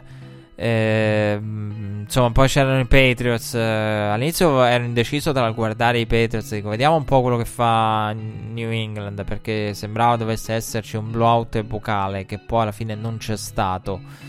Cioè, sembrava dovesse finire 30 e passa a 10 in modo netto. Invece, no, perché poi New England è vero che ha vinto 27 a 13. Però l'ha fatto nel, nel secondo tempo. Cioè, a un certo punto erano 10 a 10. Quindi ero mi ero detto, vediamo un po' se New England eh, ammazza la partita contro i Jets, soprattutto perché eh, si diceva i Jets, eh, Sam Donald, Sam Darnold, eh, Josh McCown, poi è partito McCown nella partita con i quarterback più vecchi, cioè in cui la precedente era stata quella tra Brett Favre e Vinny Testaverde.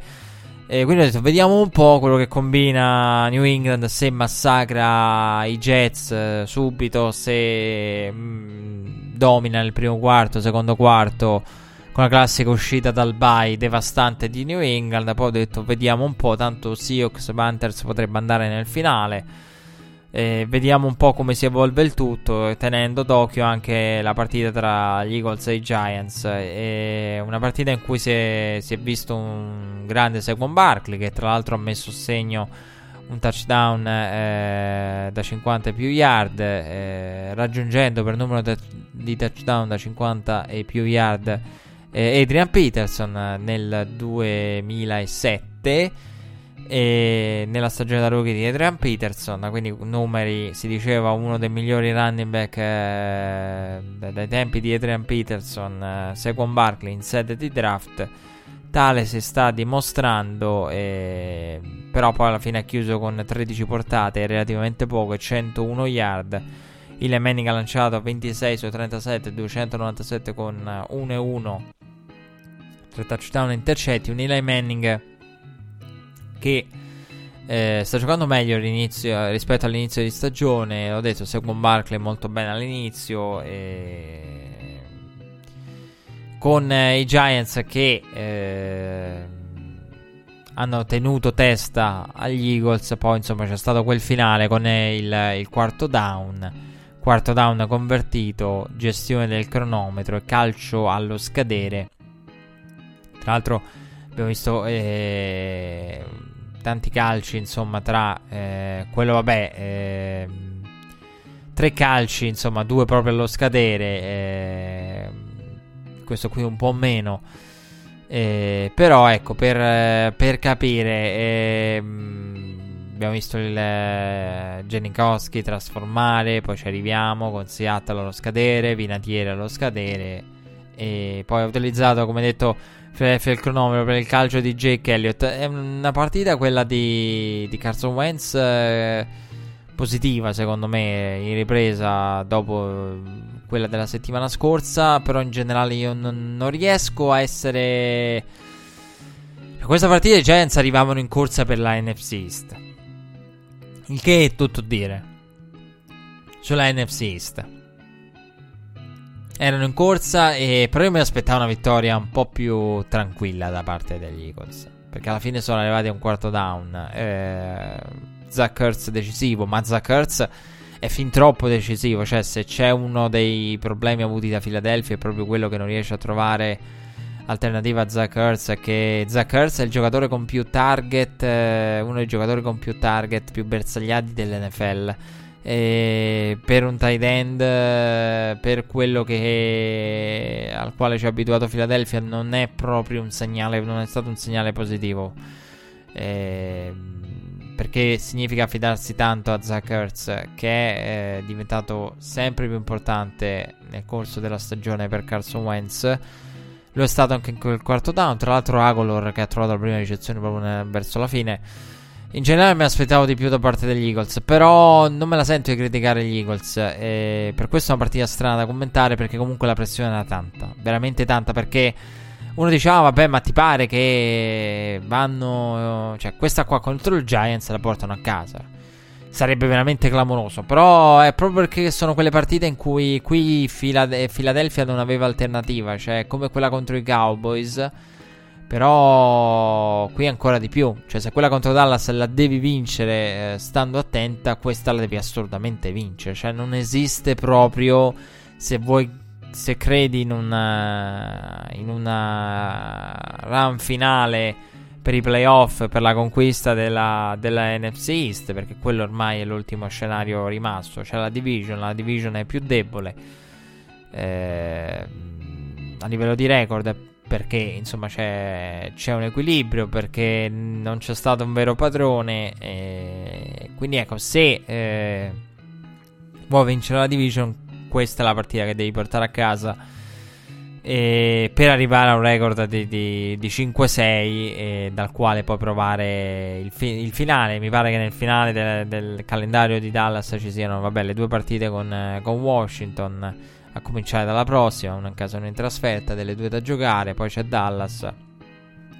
Eh, Dallas in trasferta e, e poi insomma il, il calendario de, degli Eagles era abbastanza fattibile. Eh, quindi ecco, eh, hai tutto in mano, avevi questa con i Giants, avevi questa serie di partite interne alla NFC East cruciale dalle quali poter ripartire, però non, non, fatico a vedere una Philadelphia in grado di fare una cosa del genere. Perché è vero che siamo quel discorso che, che si fa a questo punto della stagione, quando si guardano i calendari e si dice se le vincono tutte possono. E questa qui la vincono, quella la vincono, questa la vincono. Però è anche vero che guardi il calendario e dici Philadelphia può fare molto bene eh, anche se eh, ha un calendario, diciamo, eh, che le permette di avere gli incroci all'interno dell'NFC East. Proprio è il calendario nel finale più difficile. Attenzione a questa cosa, cioè eh, il calendario rende fattibile eh, il, la corsa finale, ma non, non la agevola. Perché è tutto quanto, e Dallas però ha il calendario migliore, eh, che adesso non ricordo e non ho sotto mano. Siamo a quel punto della stagione in cui guardi il calendario e dici possono, se vincono questa, vincono quella, sì. È vero, guardi il calendario e dici vabbè, vince con Washington, vince con Philadelphia, va a fare qualche upset, perché no? Sono i campioni in carica, sì, ma, sono, eh, ma è anche il motivo per cui... Ma il motivo opposto è, è che vero che sono i campioni in carica, però hanno un record di 5-6. È un motivo se, se Philadelphia ha un record di 5-6, cioè... Che poi questo è il discorso, cioè sono quelle, quei momenti della stagione in cui, come si faceva con Green Bay, ah sì, Aaron Rodgers è abituato, McCarthy è stato, sì è vero, le difficoltà, ma McCarthy è stato il suo coach di tante rimonte e run eh, finali per accedere ai playoff, il calendario, sì, basta battere Minnesota qua, basta battere Chicago là, come ha detto Aaron Rodgers in conferenza stampa dopo la sconfitta di ieri ha nominato tutti gli avversari. Battiamo. Battiamo questi, battiamo quelli, battiamo questi, battiamo quelli. Insieme al playoff. E quindi sono quei momenti in cui dici: Però aspetta, il record, il record, se, se, il record eh, come dicono in tanti, tanti ex giocatori, eh, sei ciò che è il tuo record. Quindi c'è un motivo se è vero che tutte le partite che magari possono ancora cambiare le sorti di una division, però se hai 5-6 un motivo c'è.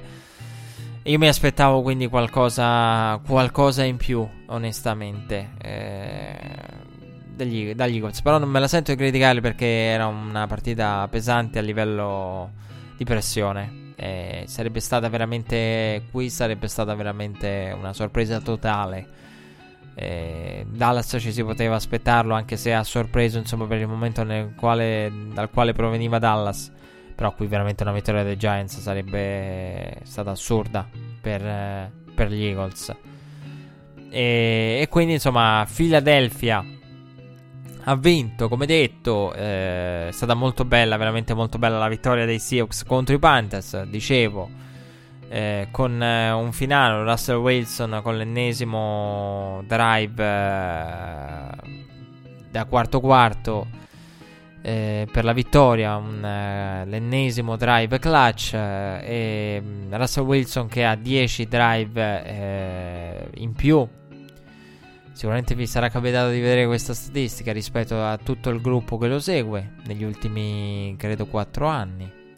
E quindi 10 touchdown in più eh, negli ultimi quarti, eh, touchdown decisivi rispetto agli Aaron Rodgers, Tom Brady e Kirk Cousins. Mi pare che ci fosse questo trio. Sicuramente c'era Cousins e, e, e Rodgers. Vado insomma per abitudine pensando a Tom Brady perché eh, è un abitué del, del quarto quarto e 10 in più rispetto a tutti gli altri. Questo per far capire quanto sia clutch Russell Wilson, che in conferenza stampa ha parlato di Michael Jordan. Ha detto come nel basket quando Michael Jordan prendeva l'ultimo tiro.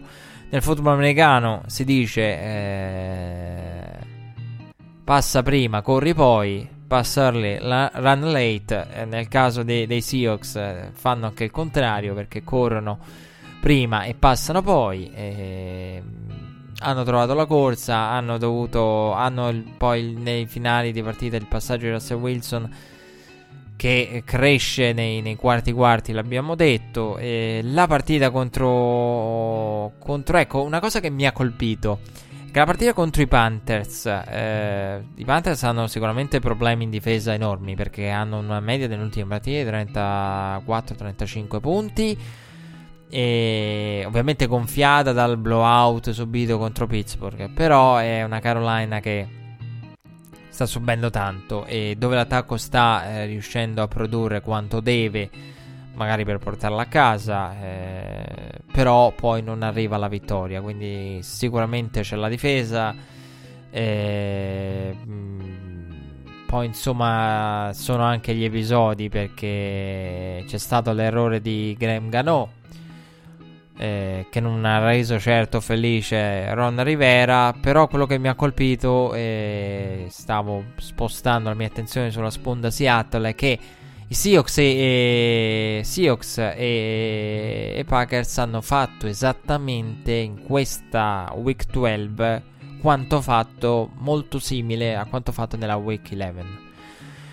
È questo che mi ha colpito, cioè abbiamo rivisto lo Seattle della scorsa settimana, capace di gestire il finale con il Russell Wilson clutch, abbiamo visto una Green Bay molto simile a quella della settimana scorsa, cioè Green Bay e Seattle sono apparse questa settimana così come le avevamo viste nel, nel giovedì della, dell'undicesima settimana. Hanno proprio riportato in tutto e per tutto quanto fatto, e, compresi poi i risultati, perché Seattle ha vinto di misura anche qui con tre punti e, e Green Bay ha perso eh, contro i Vikings, eh, anche se in questo caso in una partita meno combattuta e molto meno combattuta di quello che poi il 24-17 finale ha detto. Quindi molto bene i Seahawks con il... Eh, calcio allo scadere per la vittoria di Janikowski. Unito i Patriots hanno battuto i Jets, è stato molto importante il ritorno di Gronkowski con il touchdown subito nel primo quarto. Rob Gronkowski che poi nel primo tempo ha droppato qualcosina.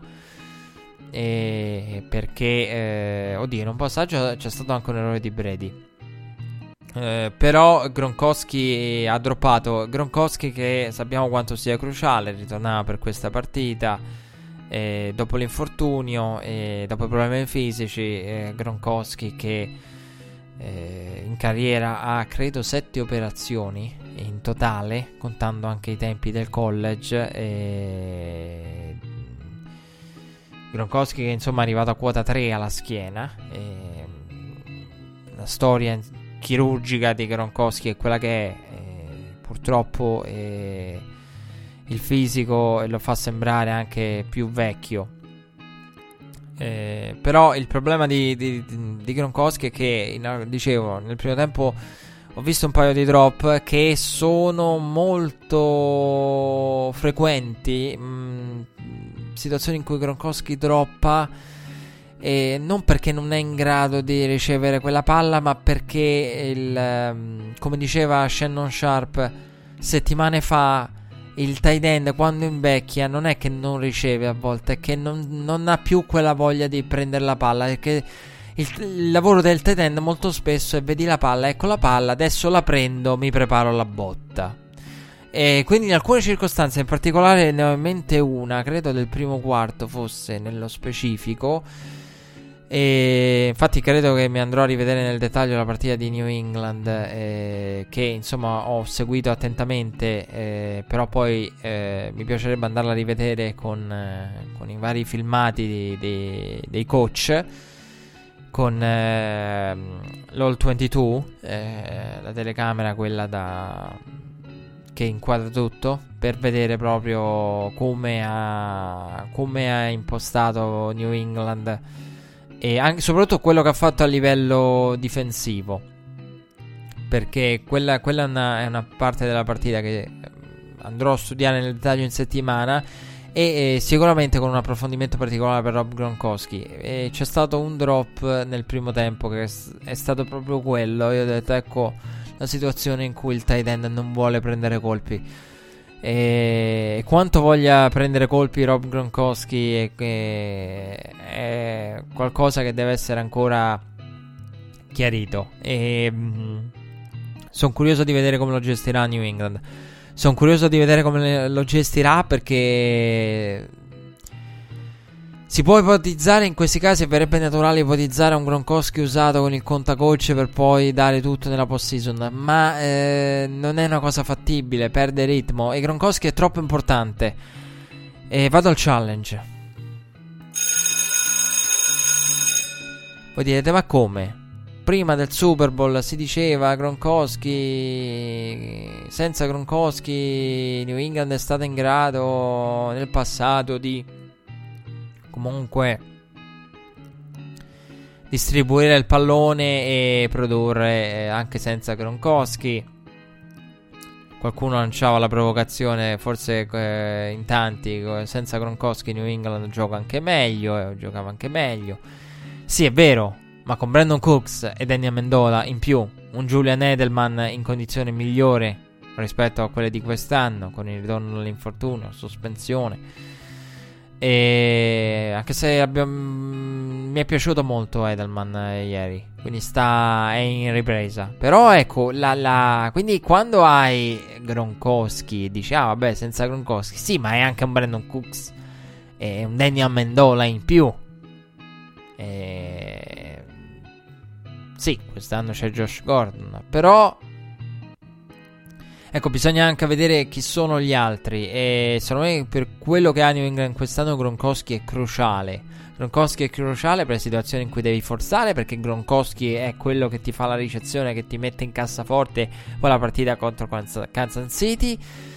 Però non lo puoi usare con il contagocce per poi tirarlo fuori in post season. Perché in post season rischi di non averlo in forma per il football giocato. Quindi ha bisogno comunque di di giocare le partite Gronkowski, ma hai bisogno anche di salvaguardarlo. Eh. non sarà un'impresa semplicissima per New England. E poi arriverà il finale di stagione, arriverà il momento in cui nell'off season bisognerà porsi la domanda: ma cosa ne sarà di Gronkowski il prossimo anno?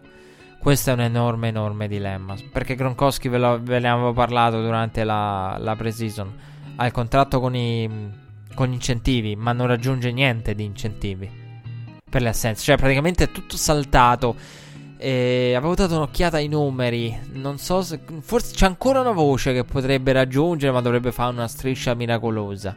Per il resto, il numero di yard eh, già andato. Tutto quello che aveva. Il numero di partite disputate già è andato. E a livello di bonus. Credo sia ancora in gioco per i touchdown, ma dovrebbe fare qualcosa di storico nel finale. Eh, per il resto, tutto quel contratto a incentivi concessogli da New England e non lo sta avendo. Quindi eh, il discorso è anche questo. Gronkowski che nel, nelle voci contrattuali non raggiunge nulla. Eh, ed è un contratto ad incentivi. Eh, vediamo quanto New England poi vorrà tenerlo e quanto lui sarà disposto a continuare così. Perché se non, eh, se non hai il 100% da, dal fisico ed ha un contratto a incentivi e poi finisci per avere tutti i bonus e non arrivare a non, non, avere la possibilità per colpa degli infortuni, non per colpa del tuo rendimento, di andare a incassare tutti quei bonus, eh, diventa difficile anche da un punto di vista monetario. E quindi New England è tornata dal bye come ci si aspettava. Tom Brady ha anche raggiunto il, e eh, superato Peyton Manning come yard passate nelle, nell'NFL, comprendendo anche i playoff. E quindi un'altra milestone per Tom Brady. Due parole su, su, su, tutte le altre partite dobbiamo dirle e le andiamo a dire dopo il break musicale, il secondo break di giornata per poi concentrarci su tutto il resto con Bra- la vittoria dei Browns che raggiungono il record di 4-6 Potrebbe, poteva essere un record anche migliore calcolando l'inizio. E poi beh, mm, tralasceremo la, la, partita dei Buccaneers che hanno battuto i 49ers in quella che forse è stata la, la più brutta partita della, della, settimana quella con eh, la, la minore attenzione e poi parleremo del, dei 25 passaggi, diremo due parole anche sui 25 passaggi di Philip Rivers per chiudere con eh, la sconfitta degli Steelers, la vittoria dei Colts e il Sunday night. Double break però.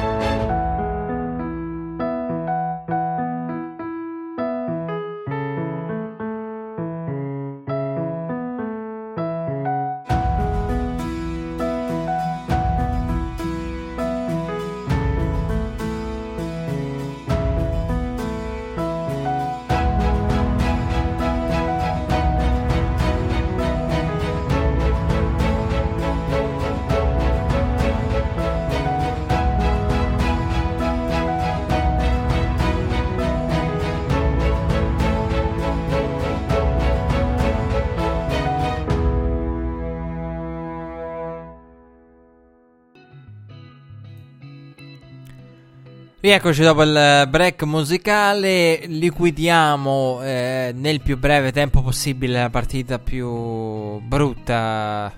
Ce ne sono tante, l'ho detto anche di, di, di quella tra Bucks e 49ers, però quella tra Ravens e Raiders con la vittoria di Lamar Jackson, la vittoria di Lamar Jackson, la seconda su due partenze in NFL in carriera, un Lamar Jackson che ha limitato a quota 11 il numero di portate questa settimana, eh, essendo molto produttivo, eh, un Lamar Jackson eh, da eh, Lamar Jackson da trovo le statistiche di Lamar. Eccole qui, 11 portate come mi ricordavo per 71 yard, un touchdown, numeri un po' più normali, l'avevo detto, doveva passare dalle 27-24 poi reali con i 3 nil a, alla decina, alla quindicina soprattutto, che secondo me può essere un qualcosa. Poi insomma bisogna vedere le specifiche corse, anche se eh, va detto una cosa che la partita contro Cincinnati la settimana scorsa è stata particolare, perché Cincinnati poi Marvin Lewis ha detto, mi pare di avervelo raccontato, che non funzionavano le cuffie e non riusciva durante il primo drive a contattare, a mm, parlare con i propri giocatori, però non riusciva a fermare Lamar Jackson eh, Cincinnati, i Bengals non riuscivano a fermarlo concedendo poi delle giocate telefonate come il eh, quarterback draw da empty backfield, che è una cosa che siamo abituati a vedere all'high school. Roba da high school, roba insomma abbastanza telefonata calcolando qui il quarterback. Eh, e quindi ecco, Baltimore continuava a correre, correre, correre anche perché dall'altra parte c'era chi concedeva. Quindi punti ne ha concessi 34 e con 178 yard passate due intercetti di Lamar, uno un po' più brutto dell'altro, il primo. Insomma, ehm, partita che eh, è stata vinta da Baltimore. Adesso ci, ci sarà eh, la settimana decisiva, una delle settimane decisive che, in cui continuerà il dibattito. Cosa ne sarà di Flacco quando tornerà? Vediamo un po'. Cercheremo di capirlo meglio strada facendo in questa settimana. E molto bene eh, Baltimore 6-5 insomma in una settimana dove, che veniva approcciata da tante squadre con i record di 5-5 più o meno attorno al 500 però io ecco, vedere Carr che passa per 194 yard, 16 su 34, e numeri del genere possiamo dire, ah, Carr è una truffa, ci ha fatto credere non, non, si può non puntare il dito contro John Gruden. Eh, I numeri di Carr sono qualcosa di irreale. Irreale. E dove non si può escludere John Gruden da questo discorso. Per le scelte fatte. Eh, perché comunque John Gruden si è presentato come un uh, coach, uh, come un quarterback whisper. E questi numeri qui, eh, 194 di settimana, eh, di questa settimana nemmeno tanto clamoroso. Anzi, ormai è quasi la normalità vedere numeri del genere. Abbiamo visto anche di peggio. Eh, da parte di Carr, con una percentuale di passaggi completati che scende, è scesa in una maniera terribile.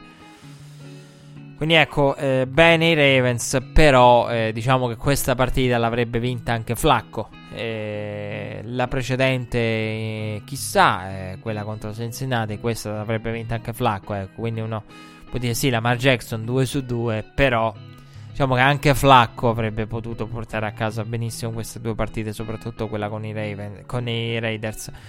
Poi c'è stata quella tra Bills e Jaguars, una, si, una, partita che si preannunciava come noiosa ed era la candidata ad essere la più noiosa, non lo è stato, anzi nel finale ci ha, ci ha divertito perché c'è stata la, la rimonta tentata da, da Jackson che poi ha bisogno dell'onside kick per eh, arrivare a e tentare di avere un ultimo possesso per uh, quegli ultimi tre punti che poi non è riuscito a coprire.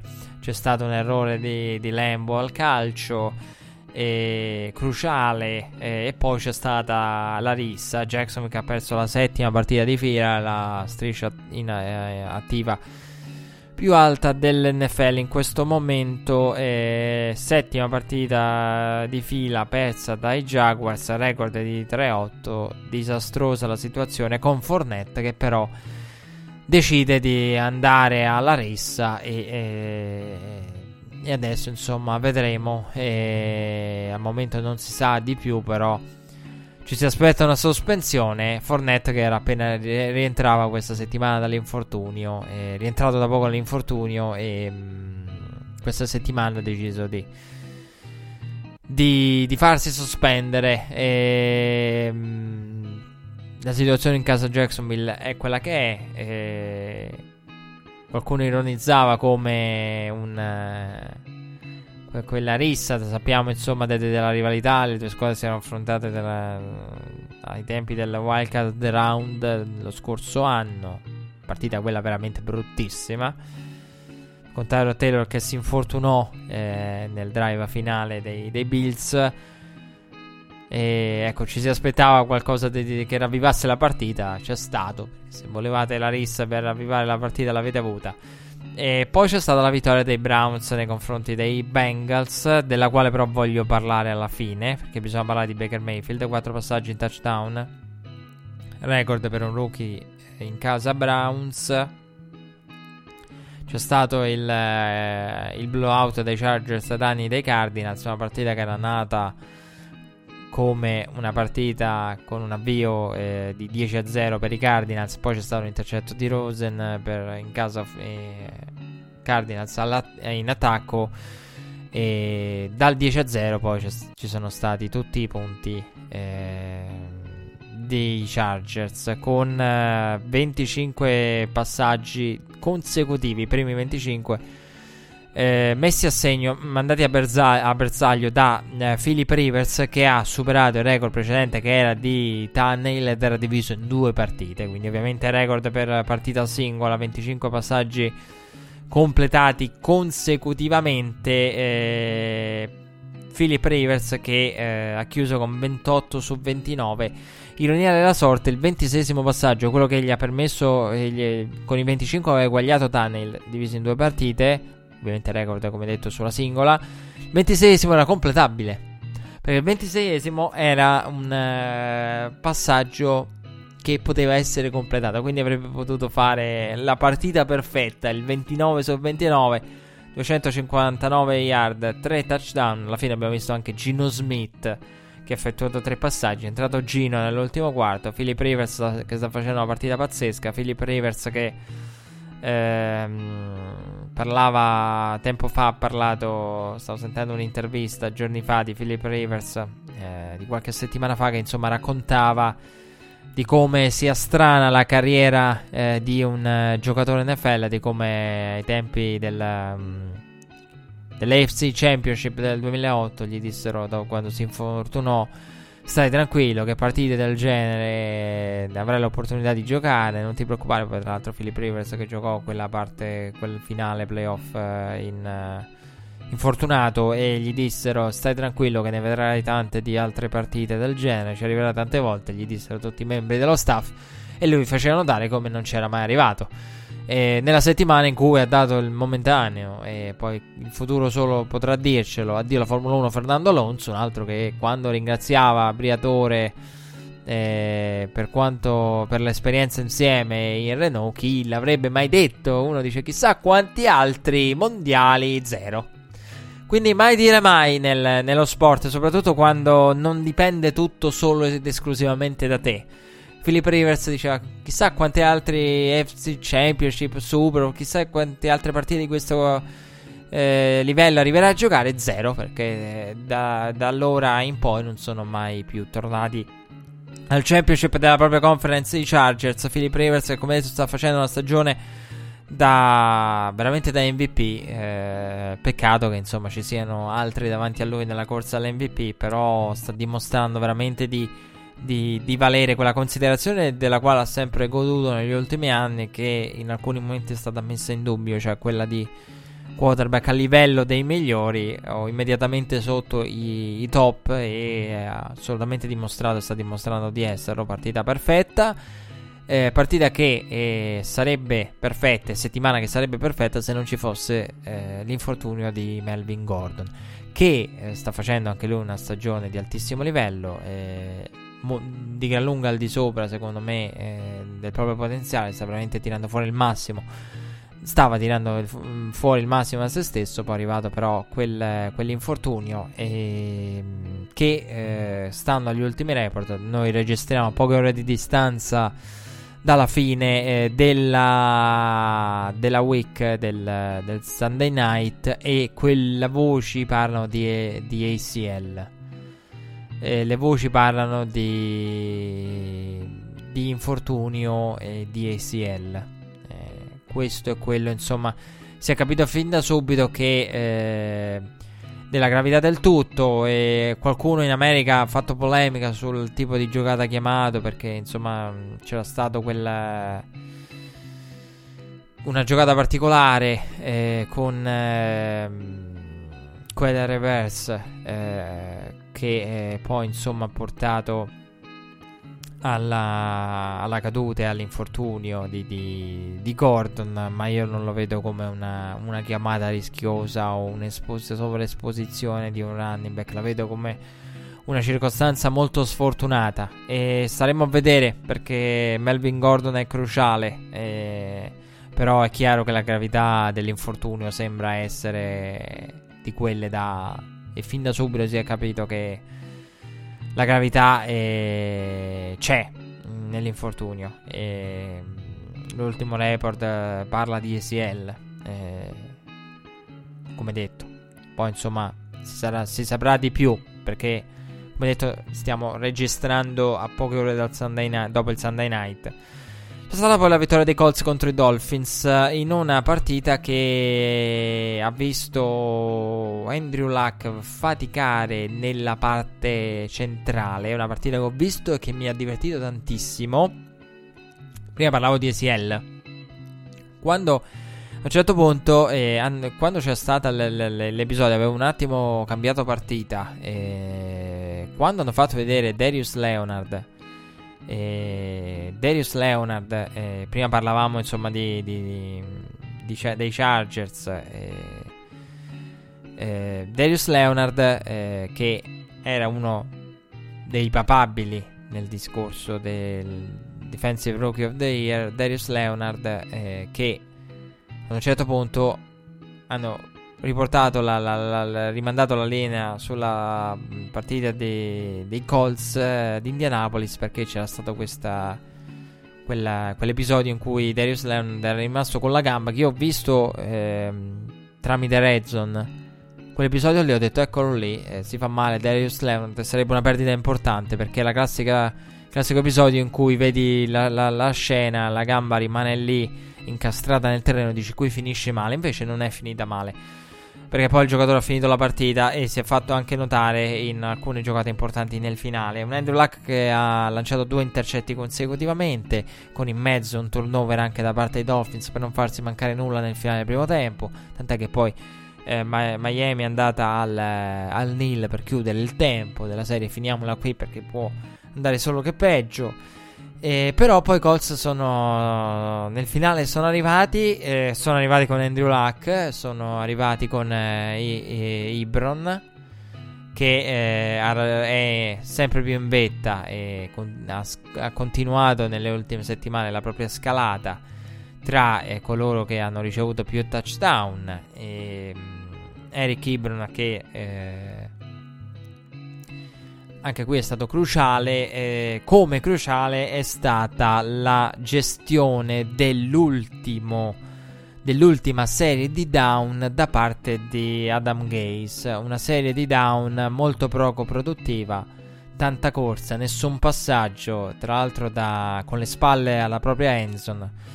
Che ha poi costretto Miami ad andare al punt per uh, dare palla ad Andrew Luck. Andrew Luck che aveva eh, subito, che in questa partita era stato più esposto dalla linea rispetto alle altre. Però poi nel finale c'è stata quella giocata con Andrew Luck che elude la pressione completa il passaggio, va a mm, preparare poi il campo eh, per la trasformazione a tempo scaduto nel field goal della vittoria di Adam Vinatieri. Una vittoria che è la quinta consecutiva per i Colts che hanno iniziato la stagione con un record di 1-5. Vale la pena sempre ricordarlo. Eh, Indianapolis è una squadra che si sta trovando strada facendo. In questa partita, diciamo che questa è una partita che secondo me poteva portare a casa, avrebbe portato a casa. Però eh, mi è piaciuta perché, nonostante non abbia giocato la partita pulitissima eh, perché comunque alla fine la, la, palla per chiuderla l'ha avuta e Miami. È un po' troppo conservativo lì Adam Gaze. Non mi è piaciuto. Eh, con Adam Gaze si vedono tante cose belle, altre un po' che sono un punto interrogativo. Perché lì veramente dare la palla ad Andrew Luck in quella situazione non, eh, ridare palla a Andrew Luck non promette niente di buono. E, mh, mm, quindi ecco aveva la, la possibilità di, di, gestirla di chiuderla e non l'ho fatto. Ha dato la possibilità ad Indianapolis di, di risalire di rimontare e poi di andare al field della vittoria. E un Andrew Luck che come detto non è stata la partita perfetta da parte dei Colts nella prima parte però proprio per quello mi è piaciuta perché comunque alla fine è uscito tutto quello che è, tutta quella che è l'anima dei, dei Colts. Veramente tutta quella che è l'anima dei Colts con Ibron, la capacità di sfruttare i tight end, di finalizzare nel, nella red zone eh, grazie all'utilizzo di Ibron.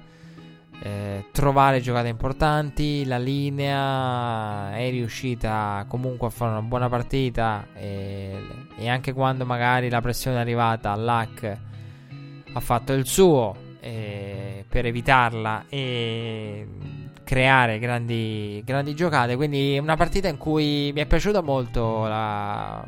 So perché è una partita che ho trovato divertente.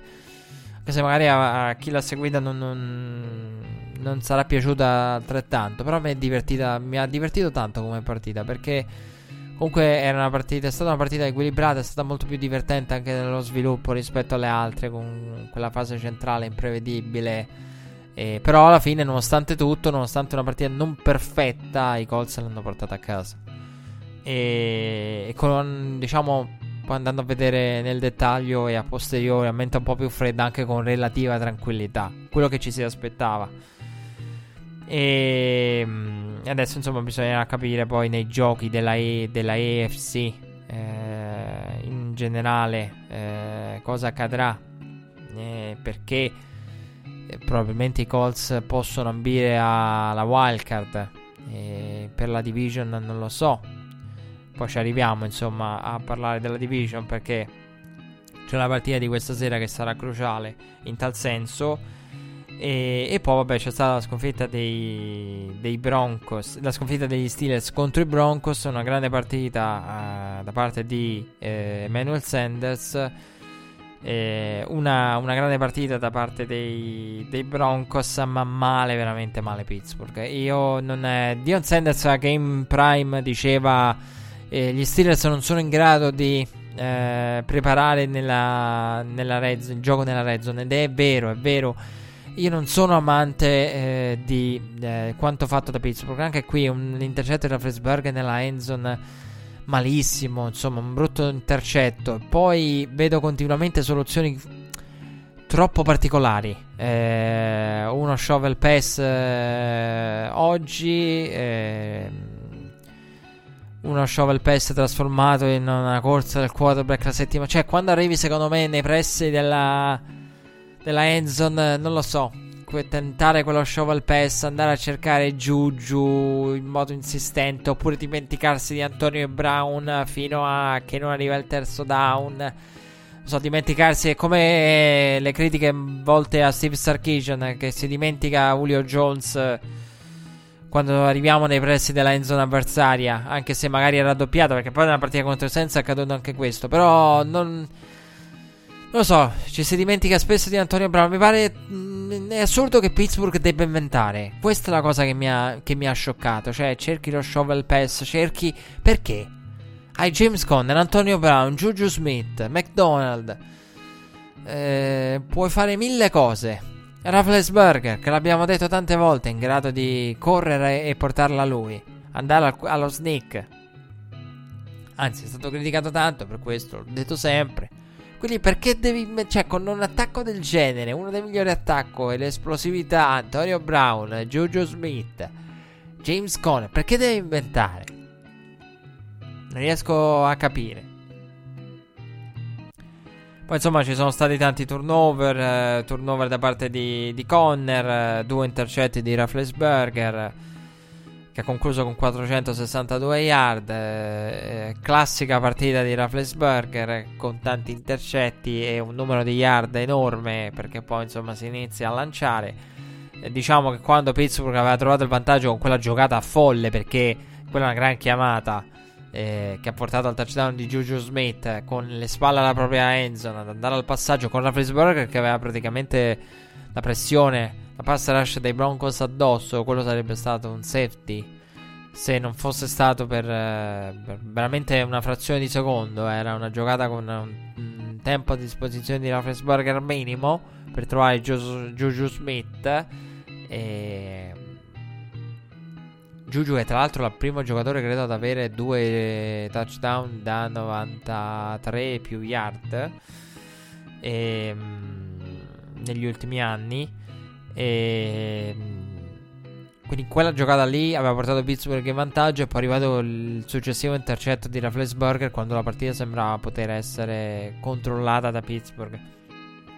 L'intercetto di Rafflesberger, il, un intercetto brutto poi il secondo, come detto, sulla goal line.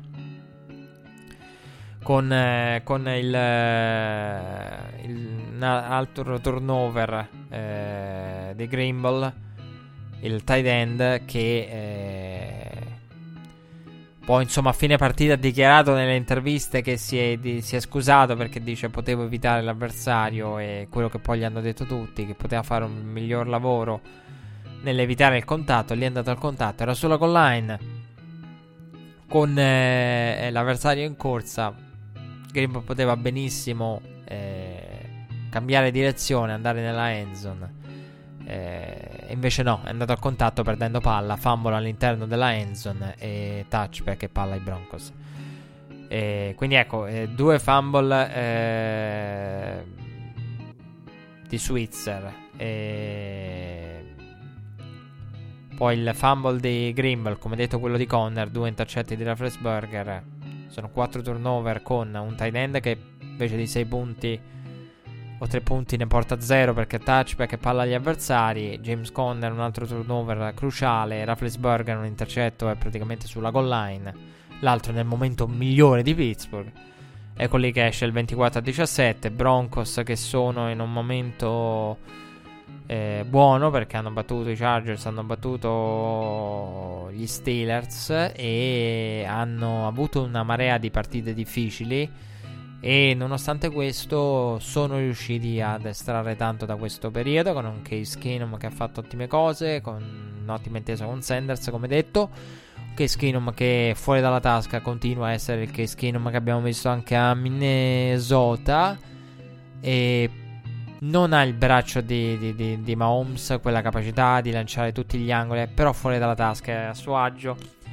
Case Keenum eh, invece non è per niente a suo agio in quella di Green Bay, Aaron Rodgers. Non lo è stato in realtà più che Green Bay. Allo US Bank Stadium di Minneapolis dove hanno vinto i Vikings 24 a 17 e non è ancora arrivata la notizia eh, NBC dicevano in telecronaca sparerà, vorrebbe sparare all'uomo delle analytics.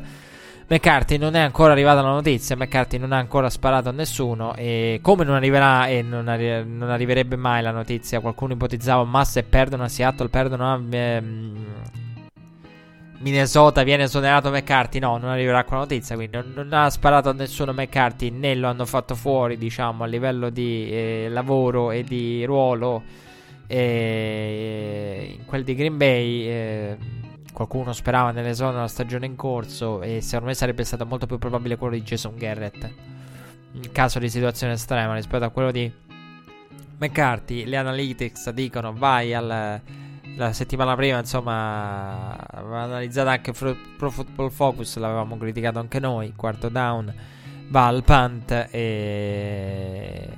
Sì, si poteva fare meglio nei tre down, però poi il quarto potevi anche tentarlo per quello che poi era il timeout, l'unico a disposizione. Non, hai, non l'hai nemmeno speso per un challenge che avresti potuto vincere contro Seattle e non va al quarto down, va al punt. Qui va al quarto down. Dopo una serie di down, il terzo down corto, terzo e uno viene fermato. E la corsa di, di, di Jones. E ti aspetti al quarto down eh, Aaron Rodgers. Invece no, si va di nuovo con la corsa e di nuovo viene fermata dal,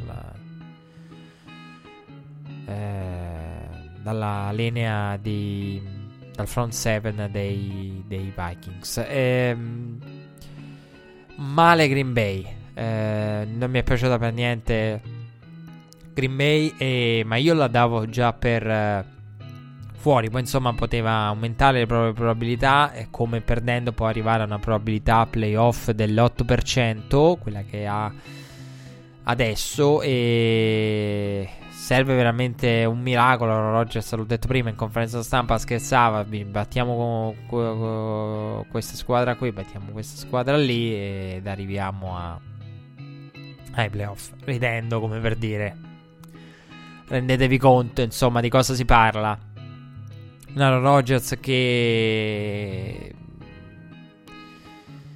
non ha giocato bene. Eh, sì, si potrebbe dire outplay da parte di, di Kirk Cousins. Eh, però non è, non è questo. Eh, la, la la stagione di Aaron Rodgers è qualcosa di talmente difficile da analizzare. E Chris Collinsworth diceva ieri in diretta eh, quello che io dicevo la settimana scorsa, ovvero i numeri di, guardi i numeri di Aaron Rodgers, eh, record per quanto riguarda di numero di passaggi di media eh, non intercettate, quindi un intercetto ogni tot passaggi, è di media credo sui 60 in carriera, qui oltre 200. Però il discorso non è quello, il discorso è che guardi i numeri di Aaron Rodgers, ti aspetti, cioè lo vedi lui dice allora Chris Collins diceva ehm, si gioca bene eh, gi- cioè eh, guardi il ratio ehm, e dici cavolo sta giocando bene e ti aspetti un rating clamoroso che poi non trovi. Eh, perché la percentuale di passaggi è quella che è che sta lanciando via la palla tanto è vero. Eh, l'ho detto anche io ed è evidente eh, in alcune circostanze ieri eh, lo ha fatto insomma però in modo meno evidente perché quella di, di cioè sì, con la partita contro Seattle c'era una, un check down da parte di Jones che poteva assolutamente essere eh, visto e, e, servito da Aaron Rodgers e invece è andato a buttare via la palla.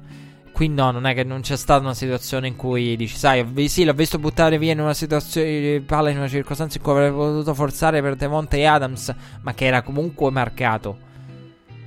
Perché è uscito Rhodes, però comunque poi nel finale eh, non ha avuto problemi con le secondarie, ha continuato a fare quello che ha fatto Minnesota, eh, a mettere anche pressione, tanti sec. E quindi ecco, eh, il discorso di, di Chris era quello. E il mio è eh, in realtà un altro. Cioè, vedi Aaron Rodgers perché lui diceva: Vedi Aaron Rodgers, guardi i numeri. Lo faceva da un punto di vista numerico. Io lo faccio anche, soprattutto da un punto di vista visivo. Vedi Aaron Rodgers e dici: Sta giocando bene. Wow, che passaggio. Come uno trovato sulla sideline. E... Anche contro Seattle. Vedi bei passaggi e dici wow, che passaggio di Aaron Rodgers. Lo vedi visivamente e dici sta giocando bene. Non sta giocando male, cioè, perlomeno. Non diresti mai che sta giocando male. Proprio guardi l'esito, la storia dello scoring Guardi è punt. Esito del drive punt.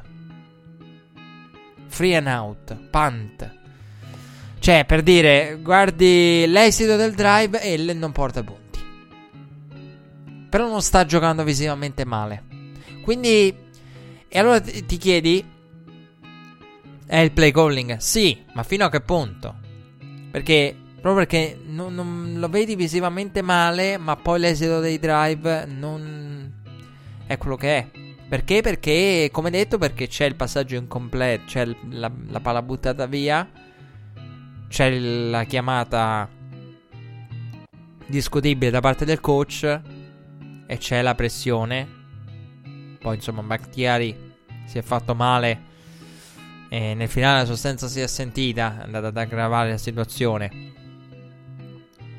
E soprattutto perché l'uomo più importante della linea di Green Bay. Però io dicevo, questa partita, insomma, che nel finale ha visto Green Bay lì. Una partita strana in cui si segnava, non si segnava, poi si è segnato, poi non si segnava più. Però è anche vero che gli errori al calcio, insomma, con... Eh, vabbè, un, eh, la reazione di Zimmer è stata comprensibile. Quando ha, nel secondo tempo ha detto non voglio mettere la partita nelle, nei piedi del mio kicker. Però è anche vero che Dan Bailey, eh, un, un, calcio, insomma, c'era stata la... C'era una penalità contro Green Bay clamorosa. E sì, eh, errori pesanti, però se avesse trasformato eh, quei, quei field goal, la partita sarebbe stata totalmente diversa. E avrebbe avuto 6 punti in più eh, nel, eh, all'inizio.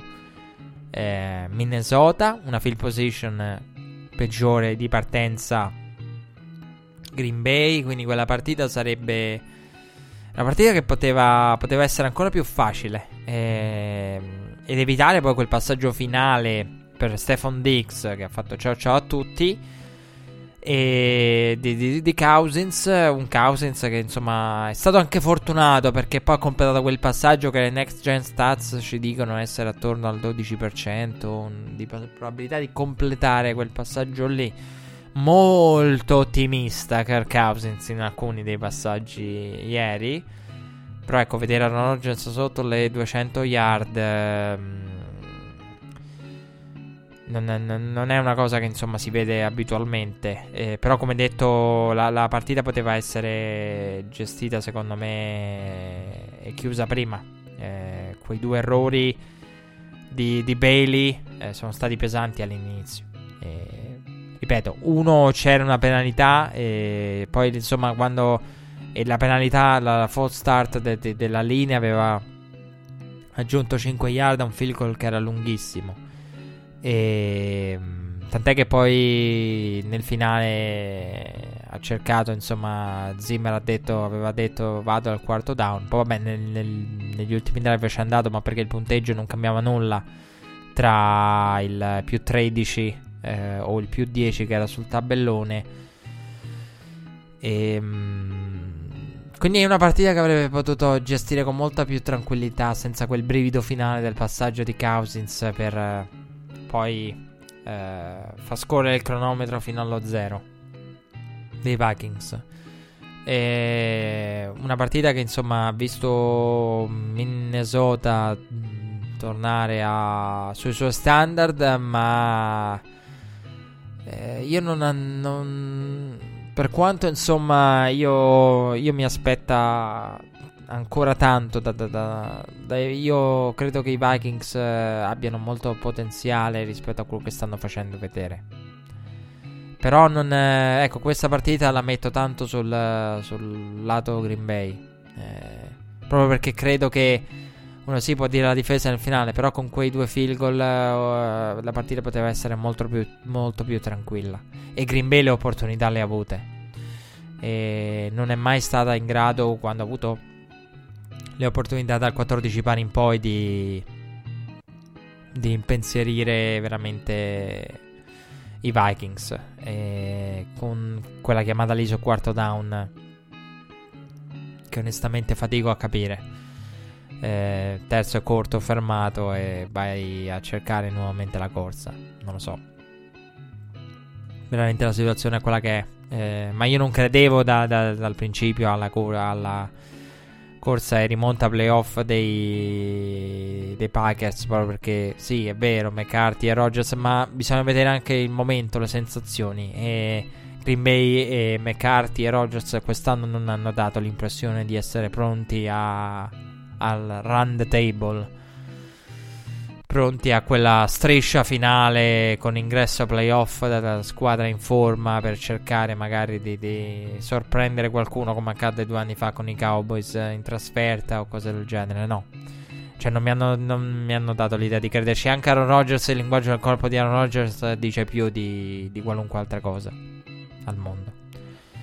E, e, poi quello che dicevo. Aaron Rodgers, contratto meritato, giusto, tanto voluto, tanto, de- tanto discusso da, da noi. Era giusto che avesse il riconoscimento monetario di quarterback più pagato, però poi 12 rookie.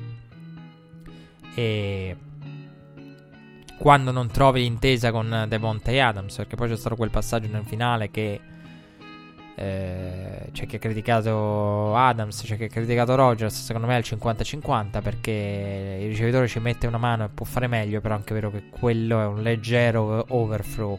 È un leggero che però rende più complicata la ricezione. E, nonostante poi nel primo touchdown di Green Bay l'intesa sia stata ottima in una giocata che è anche difficile da eseguire. Quella del primo touchdown, quel tipo di passaggio, con quell'intesa lì, quella con una conclusione poi nella endzone, nell'angolo della endzone. Quindi la situazione di, di, Green Bay non lasciava pensare a questo. Non, il linguaggio del colpo di Aaron Rodgers dice tanto. E, dice tanto e lui ha detto di, di, sempre di voler fare tanto per la propria regione, eccetera. Però boh. Non so, non so fino a che punto. Ecco, eh, mi sento di criticarlo. Perché ha sempre detto di voler ten- di tenere a, a Wisconsin. Eh, abbiamo detto, proprietario dei Milwaukee Bucks. È diventato nella scorsa off season. Però secondo me mm, Aaron Rodgers è anche il motivo per cui ti viene spontaneo da dire o cambi aria o uno sconto, un minimo di sconto lo puoi fare. Eh, perché poi una squadra del genere esce anche perché la triste verità esce anche perché Aaron Rodgers viene pagato fino all'ultimo dollaro. E è così. Comunque, i Browns hanno vinto. I Browns hanno vinto contro i Bengals con Demarius Randall che va all'intercetto e porta la palla a Hugh Jackson. Hugh Jackson che alla fine della partita eh, non viene abbracciato da Baker Mayfield. Va lì per abbracciarlo. Baker Mayfield gli, gli, dà praticamente la mano, nemmeno perché non è nemmeno una stretta di mano. Baker Mayfield che poi in conferenza stampa ha dichiarato chiudiamo con Baker eh, ha dichiarato: Ma eh, cosa devo pensare di uno che mi convince a giocare per lui, che vuole che io giochi per lui, e poi dopo poco va ai rivali della division. Eh, sì, effettivamente quella la situazione di, di Hugh Jackson è una situazione particolare perché Hugh Jackson, il discorso è Hugh Jackson. Quello che, che, ha fatto è raro, cioè è rarissimo che un head coach esca da una squadra e vada a trovare posto ad avere un ruolo subito cruciale in un'altra dopo praticamente due settimane di cui una tour un po' nelle televisioni. Tra l'altro leggevo USA Today parlava proprio del tour di eh, Hugh Jackson effettivamente ha fatto proprio un tour televisivo come, come ma, ma manco i politici quando si devono rilanciare fanno una cosa del genere tour televisivo subito ha ritrovato un nuovo posto eh, per una rivale. Insomma, è una cosa un po' rara. E, ehm, e come era raro l'approccio alla partita, perché si diceva Hugh Jackson, se prima uno. Se prima si è detto durante l'anno, ah, perché Matt Patricia conosce tutto, avendo, essendosi allenato contro l'attacco di Green Bay. Di, mm, sì, di Green Bay. Di, deve stare attento al massimo adesso all'attacco di Green Bay e meno attento rispetto al passato per quanto riguarda i Lions. E allora diceva abbiamo sempre battuto i Bears. Beh, no, dicevo Matt Patricia conosce l'attacco dei, dei Patriots e riesce a neutralizzarlo. Sì, ma mai una cosa del genere. Cioè, Hugh Jackson, l'head coach che va ad un'altra squadra do- e la, la incrocia dopo quante? Tre week è una cosa mai vista. È una cosa senza precedenti. E c'era anche la curiosità. E vi devo dire, mi aspettavo di più. Sono deluso nel vedere i Bengals, quelli che dicevo prima non erano in grado di fermare Lamar Jackson, cioè della serie caricate il box e fatelo lanciare, aggredite, lasciate che vi batta con le mani, non con le gambe, Lamar. E, e, quindi mi aspettavo di più proprio perché c'era questo precedente. Ho detto, vediamo un po' cosa riesce a fare Hugh Jackson. Alla fine è, è lui. È l'offensive, cioè lui la, la, era lui l'head coach appena, come detto, tre week prima. Quindi, ecco, mm, mi aspettavo qualcosa e tutti erano curiosi del vediamo eh, cosa succederà eh, con Hugh Jackson, come riuscirà a, a, dare una mano a Marvin Lewis per, per la difesa. E invece sono, sono rimasto deluso. Proprio perché quella squadra con cui hai lavorato al camp, quella è la squadra che conosci, che allenavi fino, fino a poco. E quindi ecco, eh, mi, mi, ha sorpreso in negativo, mi aspettavo di più. Non mi sarei sorpreso qualora uh, Hugh Jackson e i Bengals fossero stati in grado di neutralizzare l'attacco e magari intercettare Baker Mayfield. Invece no, Baker ha fatto una gran partita è in striscia positiva, in striscia per rookie, probabilmente un record della franchigia. Per numero di partite con due più passaggi in touchdown, un Baker Mayfield che eh, non ha rispetto per Hugh Jackson. E la cosa che mi sono chiesto, perché eh, ieri eh, sentivo eh, Game Day che Shannon Sharp ricordava quello che eh, è l'episodio più ridicolo degli ultimi fate voi anni di football, ovvero Hugh Jackson che ad Hard Knocks, che tra l'altro devo recuperarmi, eh, che ho visto solamente spezzoni, infatti ce l'ho in cima alla lista, recuperare Hard Knocks, oltre a leggere Games That Changed the Game, recuperare Hard Knocks mm, vederlo completo, insomma, non solo spezzoni, quando andò a, da Baker a dirgli, ah, sei di, di nomino backup quarterback. Vabbè, ovviamente era di default eh, Tyro Taylor e questo lo sapevamo, questo l'avevo detto anche ai tempi. Non mi sorprende se fosse di default, cioè qualunque cosa faccia vedere Baker Mayfield, di default parte Tyro Taylor. Perché comunque l'hai voluto, perché comunque l'hai cercato, perché comunque sei andato a prenderlo, perché comunque l'anno prima era ai playoff con, con Buffalo e via discorrendo. Quindi di default parte Tyrod Taylor, indipendente da quello che fa Baker Mayfield. E, però è una cosa del genere ridicola perché tu dici la prima scelta del draft che, che batte Drew Stanton per il eh, te, ruolo di backup quarterback. Complimenti. E, ehm, cioè, cosa ti aspetti? Che parta come terzo quarterback della depth chart? No. Quindi, ehm, una scena che Hugh Jackson ha spiegato in tutte le interviste aver rimpianto perché comunque non voleva che ci fossero telecamere. Però è, è anche vero che Hugh Jackson è incoerente. Cioè, dice che non vuole telecamere, però comunque le, le, telecamere gli piacciono, cioè gli sono piaciute durante Hard Knocks. Anche quando andava da Des Bryant, più grande turnaround della storia dell'NFL. Senza di lui, poi.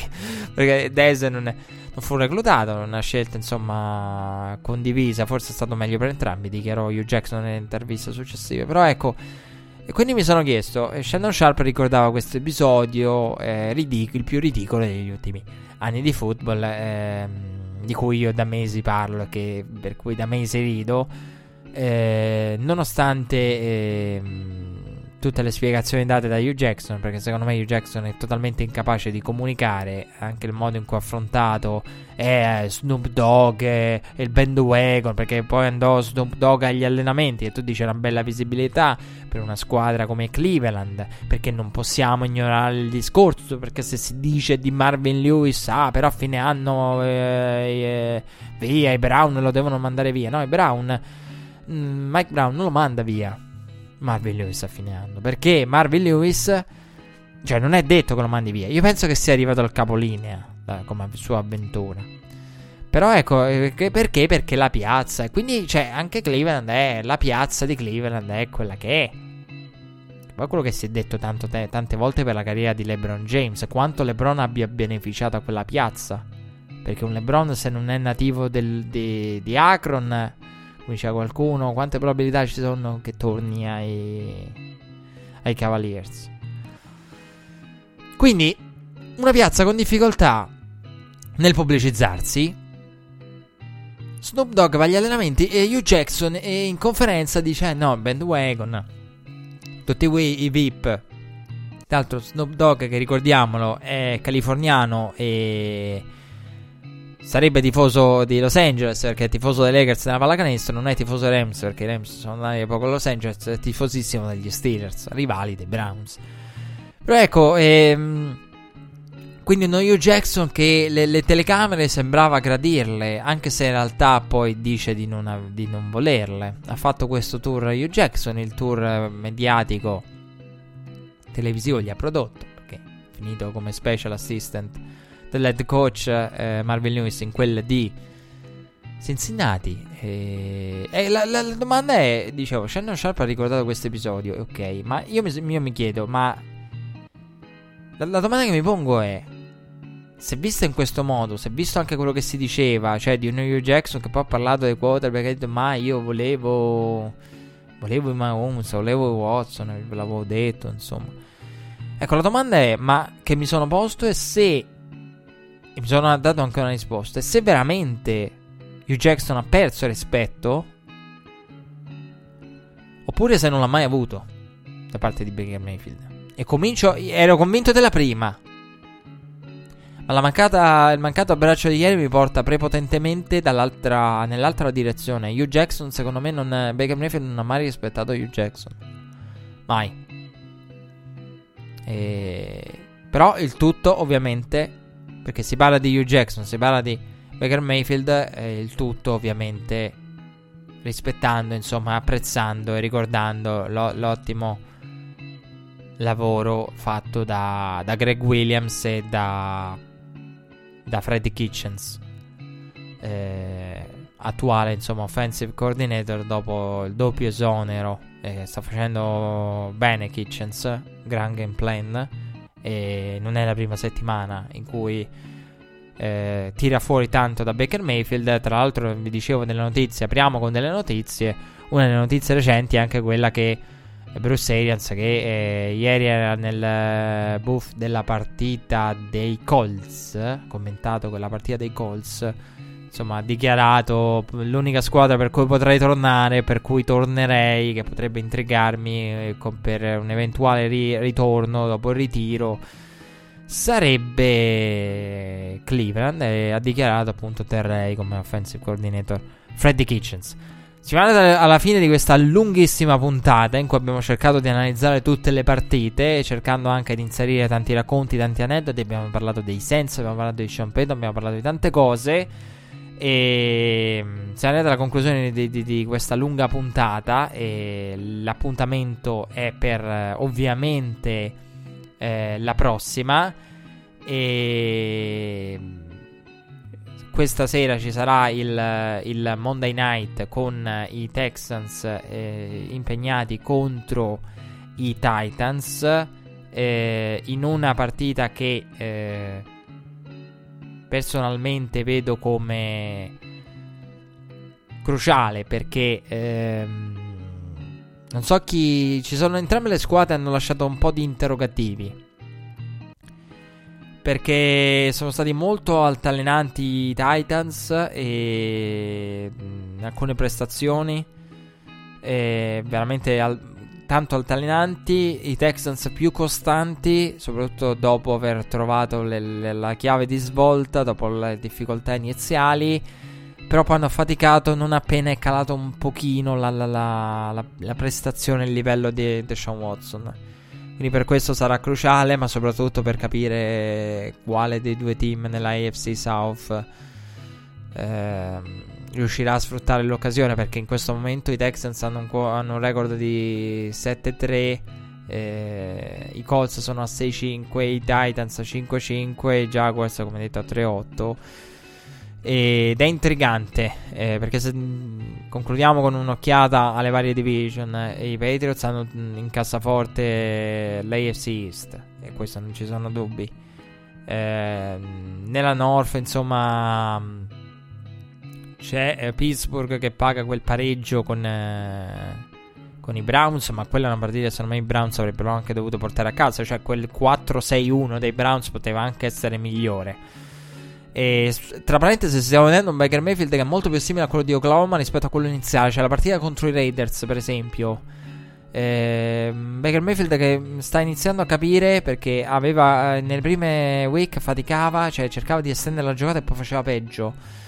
Eh, non aveva il tempo, cioè sembrava non, riesce, non, è, non è in grado di capire quando in NFL fino a che punto può estendere la giocata. Eh, cosa che lui, insomma, è stata la, una delle sue caratteristiche migliori. E cercava di farlo così come lo faceva al college, con scarsi risultati. Adesso sta adattando il tempismo. Nell'allungo la giocata, però, sto cominciando a capire quando farlo e quando no. Eh, questa è stata, secondo me, una delle più grosse differenze che, che stiamo vedendo anche perché Baker Mayfield, eh, anche nella partita di ieri, insomma, ha fatto quello che sa fare, stendere le giocate. E dicevo, eh, Steelers con eh, davanti ai Ravens. I Ravens potrebbero essere in lotta per la, la wildcard nella, nella AFC. Le lotte per la wildcard sono, saranno veramente selvagge eh, sotto tutti i punti di vista. E, personalmente non saprei su chi scommettere tra Texans e Colts.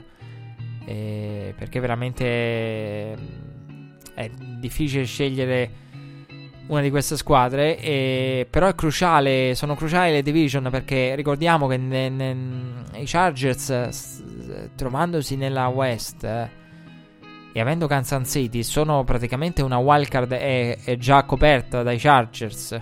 E l'altra, insomma, è da assegnare. E, e per l'altra competono in tutto quel gruppo di squadre con in modo più, diciamo realistico i, i, Ravens e i Colts eh, con i Titans e Texans insomma poi dipenderà dall'esito della South e la partita del Monday Night ci dirà tanto a tal proposito. Anche i Broncos sarebbero in lotta per essere il terzo team della AFC West in grado di, di alla caccia dei playoff ed è un'altra squadra interessante Denver però se dovessi scegliere preferirei vedere altre squadre playoff rispetto a Denver. Sono onesto, preferirei i Colts di Andrew Luck qualora i Texans dovessero vincere tutto quanto. Ehm... Sì, Broncos è vero, c'è questa cosa dei Broncos con un calendario difficile, sfide difficili che sono riuscite, una sequenza difficile che sono riusciti a sfruttare positivamente e hanno un record di 5-6. Però preferirei, se dovessi scegliere una squadra che può fare lo sgambetto eh, e può arrivare calda ai playoff, potrebbe essere l'Indianapolis di, Andrew Luck. Poi anche il fatto chi arriva ai playoff, che tipo di, di prestazione può dare.